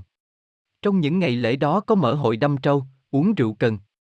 Ngoài đông sóc mui, mỗi gia đình người Peru còn có một bàn thờ riêng, lờ nông treo, thờ cúng những người trong gia đình. 5. Churu Ở nước ta, người Churu cư trú chủ yếu ở các tỉnh Lâm Đồng, Ninh Thuận, Bình Thuận. Đồng bào Churu còn bảo lưu nhiều phong tục tập quán như việc thờ cúng tổ tiên và tín ngưỡng đa thần. Lễ cúng tổ tiên, Perchimokika, của người Churu không giống như của người Kinh. Việc hành lễ không có ngày tháng nào nhất định. Có thể hai, ba năm hoặc hai, ba mươi năm mới cúng một lần. Tùy theo hoàn cảnh kinh tế của mỗi gia đình, mỗi dòng họ. Trong nhà người Churu cũng không có bàn thờ hay bài vị. Họ chỉ lập bàn thờ và tiến hành nghi lễ vào một dịp nào đó ngoài nghĩa địa, Kotatu. Khi có người chết, họ thường giết trâu, bò làm lễ cúng. Đến nay, phong tục đó còn tồn tại trong đời sống của người Chu Ru. 6. Cơ Lao Người Cơ Lao sinh sống chủ yếu ở Hà Giang. Người Cơ Lao có các nhóm địa phương, Cơ Lao trắng, Cơ Lao xanh, Cơ Lao đỏ. Để tưởng nhớ công lao của các đời xưa và luôn cầu mong được họ phù trợ cho sự may mắn trong cuộc sống, người Cơ Lao thờ cúng tổ tiên trong phạm vi ba hoặc bốn đời tùy theo từng dòng họ, từng địa phương. Nơi thờ cũng như cách cúng tổ tiên của người cơ lao có sự khác nhau ít nhiều giữa các nhóm địa phương do việc ảnh hưởng từ các dân tộc láng giềng. Điểm chung nhất giữa các nhóm là đều chọn một cây cột trong nhà để làm nơi thờ cúng, nơi mời gọi tổ tiên và các thần linh khác về chứng giám lòng thành kính của con cháu. Nhóm cơ lao trắng gọi tổ tiên là Bú Phu Trĩ. Nơi thờ tổ tiên của họ ở cột gốc trong cùng phía bên trái ngôi nhà, nếu đứng ở trong nhà nhìn ra phía trước, cạnh cửa phụ phía đầu hội nhà đối diện với nơi ngủ của gia chủ. Bàn thờ đơn giản, chỉ là một sâu xương hàm lợn gài trên vách, cạnh cột thờ, gần đây có thêm giá gỗ nhỏ. Gia đình thờ tổ tiên bao nhiêu đời thì có bấy nhiêu chiếc xương hàm lợn, cũng có khi do trường hợp đặc biệt nhà giết hai lợn Tết thì cũng gài vào đó cả hai xương hàm lợn. Theo phong tục, mỗi khi ăn Tết cúng tổ tiên lại bỏ đi một xương hàm cũ nhất và sâu xương mới của con lợn giết năm đó vào. Khi bố chết, sau khi chôn xong bỏ một xương hàm trên bàn thờ đi, nhưng đến Tết lại sâu thêm xương mới vào. Ở cạnh chân cột thờ, có một ống cắm hương. Mỗi khi cúng tổ tiên, phải dùng một cục than hồng đặt trước cột thờ rồi mới rưới ít nước lên, vết gà cũng phải vặt ít lông ở trên đầu gà, quệt vào tiết và dán lên cột, phía trên ống hương, lại lấy vài ba lông cánh gà cắm vào ống hương. Đồng bào cho rằng làm như vậy tổ tiên mới nhận lễ vật của con cháu mình. Nơi thờ tổ tiên của người cơ lao xanh ở cột giữa cạnh liếp chỗ tiếp khách. Dấu hiệu để nhận ra nơi thờ là ở chân cột có cắm vài ba que hương, phía gần đỉnh cột, khoảng từ sàn gác trở lên, có buộc một bắp ngô, một que gỗ và ít lông gà. Khi cúng bao giờ cũng phải lấy một cành lá rừng gọi là lọc cừ để làm bi phai, vật kỵ ma, một cành có hai chạc, dài khoảng 0,5 m, đầu mỗi chạc được chẻ ra và gài hai que bắt chéo nhau, gài vào cột. Sau khi cúng xong, bi phai được dắt lên mái nhà. Bí phai được quan niệm là vật để bảo vệ tổ tiên và hồng lúa. Nhóm cơ lao đỏ gọi tổ tiên là lao sư củng. Bàn thờ tổ tiên của người cơ lao đỏ là một giá gỗ treo trên tường ở gian giữa. Trên giá đặt ba ống hương. Ống giữa thờ tổ tiên, hai ống còn lại thờ thần trồng trọt, tấy chúng chá, và thần chăn nuôi, dò xuân khâu. Dưới gầm bàn thờ có ống hương cắm dưới đất để thờ thần đất, thổ địa. Mỗi khi cúng tổ tiên, lễ vật phải có cơm, thịt và rượu. Thần đất tùy từng nơi gọi là thu lĩ và mí sẩy là một vị thần quan trọng, không những mỗi gia đình mà toàn bản cũng phải cúng vị thần này. Ở nương của mỗi gia đình còn phải cúng eo mèo. Người ta tìm một hòn đá có hình thù kỳ dị đặt vào hốc đá ở nơi cao nhất trong nương, coi đó là nơi ở của vị thần nương eo mèo. Tết Nguyên đáng là Tết to nhất. Khác với vùng Hoàng Su Phi, người cơ lao ở Đồng Văn không có tục gói bánh chưng ngày Tết, vì vùng đó họ không trồng được lúa. Đồng bào còn ăn các Tết Thanh Minh, mồng 3 tháng 3 tảo mộ, Tết Đoan Ngọ, mồng 5 tháng 5, cúng eo mèo, Tết rằm tháng 7 cúng tổ sư nghề mộc và Tết mồng 9 tháng 9. 7. Cống Người Cống ở nước ta cư trú chủ yếu ở tỉnh Lai Châu. Người Cống quan niệm, mọi người đều có linh hồn, ăn lạ. Khi qua đời, linh hồn ấy biến thành ma. Và ma tổ tiên luôn được người Cống coi trọng. Theo phong tục, người Cống thường cúng tổ tiên hai, ba đời. Trong gia đình người Cống, người gia trưởng, bố hoặc chồng, bao giờ cũng làm chủ lễ. Nếu người gia trưởng qua đời, công việc chủ lễ sẽ do người vợ đảm nhiệm, vì lúc về nhà chồng, nàng dâu đã thay đổi họ theo nhà chồng, con trai cả dù đã lớn nhưng cũng không được giữ việc cúng lễ. Nhiều khi mẹ không biết cúng nhưng vẫn là người đại diện cúng chung với các con. Chỉ khi cả cha lẫn mẹ qua đời thì người trưởng nam mới được đứng ra lo việc chủ lễ. Nếu anh em chia nhà ra ở riêng thì mỗi người sẽ lập bàn thờ riêng và tự cúng. Người cống không cúng tổ tiên vào các ngày dỗ, mà thường chỉ cúng vào ngày Tết đầu năm, ngày Tết cơm mới hay trong nhà có việc hiếu hỉ như cưới hỏi, khi sinh con hay khi bố mẹ chết hoặc trong nhà có trẻ con ống đau. Trong ngôi nhà của người cống, vị trí nơi thờ có khác nhau tùy theo từng dòng họ. Các họ lò, chan, chảo, bàn thờ tổ tiên thường để trong buồng của bố mẹ, ở phên vách phía trước, giữa hai hàng cột trong buồng. Bàn thờ của họ ly lại để gần cột cạnh bếp, phía ngoài phên vách ngăn buồn bố mẹ. Bàn thờ của người cống rất đơn giản, chỉ là một miếng phên nhỏ rộng không, 4m, chiều cao như vách ngăn được buộc áp vào vách cùng với một cọc gỗ dài, nếu vách đang phên kép thì không cần miếng phên nhỏ mà chỉ cần một cọc gỗ như trên là đủ. Lễ vật cúng tổ tiên của người cống cũng rất đơn giản, chỉ có bát gạo, ống nước và một con gà nhỏ, sản phẩm từ chăn nuôi và trồng trọt. Người cúng ông gà, ngồi trước bàn thờ và khấn tổ tiên. Cúng xong giết gà, lấy tiết bôi vào lá dông và gài gói lá đó cùng vài chiếc lông gà vào vách thờ. Riêng họ ly khi cúng tổ tiên không cắt tiết gà mà lấy một thanh gỗ đập vào đầu gà cho chết rồi lấy hai lông cánh gà gói vào lá dông và gài lên nơi thờ như các họ khác. Sau khi gà được luộc chín thì cúng lần thứ hai và lại gói ít thịt vào lá dông rồi gài lên vách thờ. Ngoài cúng tổ tiên, các gia đình còn có tục cúng ma bố mẹ vợ, mì no tương nghé, nhưng mỗi năm chỉ cúng một lần vào dịp Tết, và cúng sau khi cúng tổ tiên. Đôi khi người ta cũng cúng ma này lúc ống vì họ cho rằng ống là do ma bố mẹ vợ đòi. 8. Khơ mú Người Khơ mú ở nước ta sinh sống chủ yếu ở các tỉnh Sơn La, Điện Biên, Lai Châu, Yên Bái. Khác với nhiều dân tộc anh em, khái niệm về tổ tiên của người Khơ Mú rất đơn giản. Tổ tiên được hiểu như là ma nhà của họ. Người Khơ Mú cho rằng con cháu sống yên ổn, mùa màng bội thu là nhờ tổ tiên phù hộ. Nơi thờ tổ tiên của người Khơ Mú được dựng cạnh bếp lửa. Bàn thờ là một cái mâm đang bằng phên nứa treo sát vách. Người Khơ Mú không thờ ma tổ tiên từ thế hệ ông bà, cụ kỵ. Tổ tiên, ta dạ, được hiểu là người đầu tiên sinh ra người cùng một dòng máu với chủ gia đình mình, thường trú ngụ ở một trong ba ông đầu rau ở bếp lửa. Mỗi dòng họ có một nghi thức riêng thờ ta dạ và thường giấu không cho người ngoại biết. Chính là Chí Người La Chí ở nước ta có số dân 13.158 người, theo kết quả tổng điều tra dân số và nhà ở Việt Nam năm 2009, đồng bào cư trú chủ yếu ở tỉnh Hà Giang. Theo phong tục, người La Chí thờ cúng tổ tiên ba đời. Họ không có ngày dỗ như người Việt mà chỉ cúng tổ tiên nói chung vào các dịp Tết, ngày lễ. Nét đặc biệt trong mỗi gia đình là có nhiều bàn thờ trong nhà xếp dọc phần vách phía trước theo thứ tự, bàn thờ của bố, của các con út, của các con thứ, trong cùng là bàn thờ của con cả. Trong dãy bàn thờ đó, bàn thờ của con thấp hơn bàn thờ của bố một chút. Mỗi bàn thờ tổ tiên hoàn chỉnh cần phải qua ba lần hay ba cấp cúng.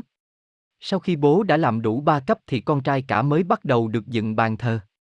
Anh cả làm xong cả ba cấp, các em mới lần lượt được dựng bàn thờ của mình. Em út làm sau cùng. Cũng cần lưu ý rằng chỉ những đàn ông đã có vợ mới được dựng bàn thờ như vậy. Người quá vợ không có quyền lập bàn thờ. Đồng bào tin rằng chỉ những người đã cúng đủ ba cấp thì sau khi chết, vợ chồng mới tiếp tục sống với nhau ở bên kia thế giới và họ mới được coi là người già, được kính trọng trong làng xóm. Có thể đây là tàn dư của lễ thành đinh xưa kia giống như tục cấp sắc của người Giao. 10. Sila Ở Việt Nam, dân tộc Sila là một trong những dân tộc có số dân ít. Đồng bào cư trú chủ yếu ở tỉnh Lai Châu và Điện Biên. Khái niệm thờ cúng tổ tiên được người Sila xác định cụ thể là thờ cúng ông bà và cha mẹ đã chết để cầu mong sự che chở. Tổ tiên của họ ở đây chỉ gồm hai lớp.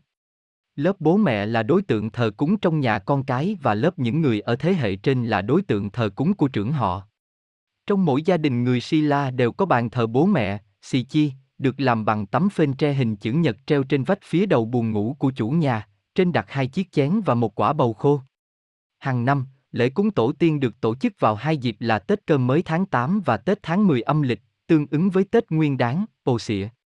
Vào dịp này, người Sila tổ chức cúng cho cả họ tại nhà trưởng tộc. Theo tục lệ của người Sila, lễ vật cúng tổ tiên phải có thịt sóc, cua, cá bống và một ống rượu cần tượng trưng, cùng vài bông lúa, khoai sọ, bó lá, hạt cường và sáp ong làm nến đốt. Riêng trong ngày Tết cơm mới, trên mâm cổ cúng có thêm bánh tày. Lễ vật chuẩn bị xong được dọn thành hai mâm, một mâm dân cúng ma bố mẹ, một mâm dân cúng các thế hệ bề trên nữa. Người trưởng họ có nhiệm vụ chủ trì lễ cúng. Nội dung bài khấn là việc dân lễ vật lên tổ tiên cầu xin tổ tiên phù hộ cho con cháu luôn khỏe mạnh, dòng họ sinh sôi, mùa màng bội thu, gia súc đầy đàn. Sau bữa cơm, trưởng họ có nhiệm vụ giải quyết các công việc liên quan đến dòng họ như hòa giải xích mích, nếu có, và bàn bạc những công việc khác liên quan đến mùa vụ, sản xuất. Tóm lại, phong tục thờ cúng tổ tiên có vị trí hết sức đặc biệt trong đời sống tinh thần của các dân tộc Việt Nam, là một trong các thành tố tạo nên bản sắc văn hóa Việt Nam, góp phần xây dựng nên những giá trị đạo đức truyền thống như lòng hiếu thảo, tình nhân ái, tinh thần đoàn kết cộng đồng. Vì vậy, phong tục tốt đẹp này luôn cần phải được bảo tồn và phát huy.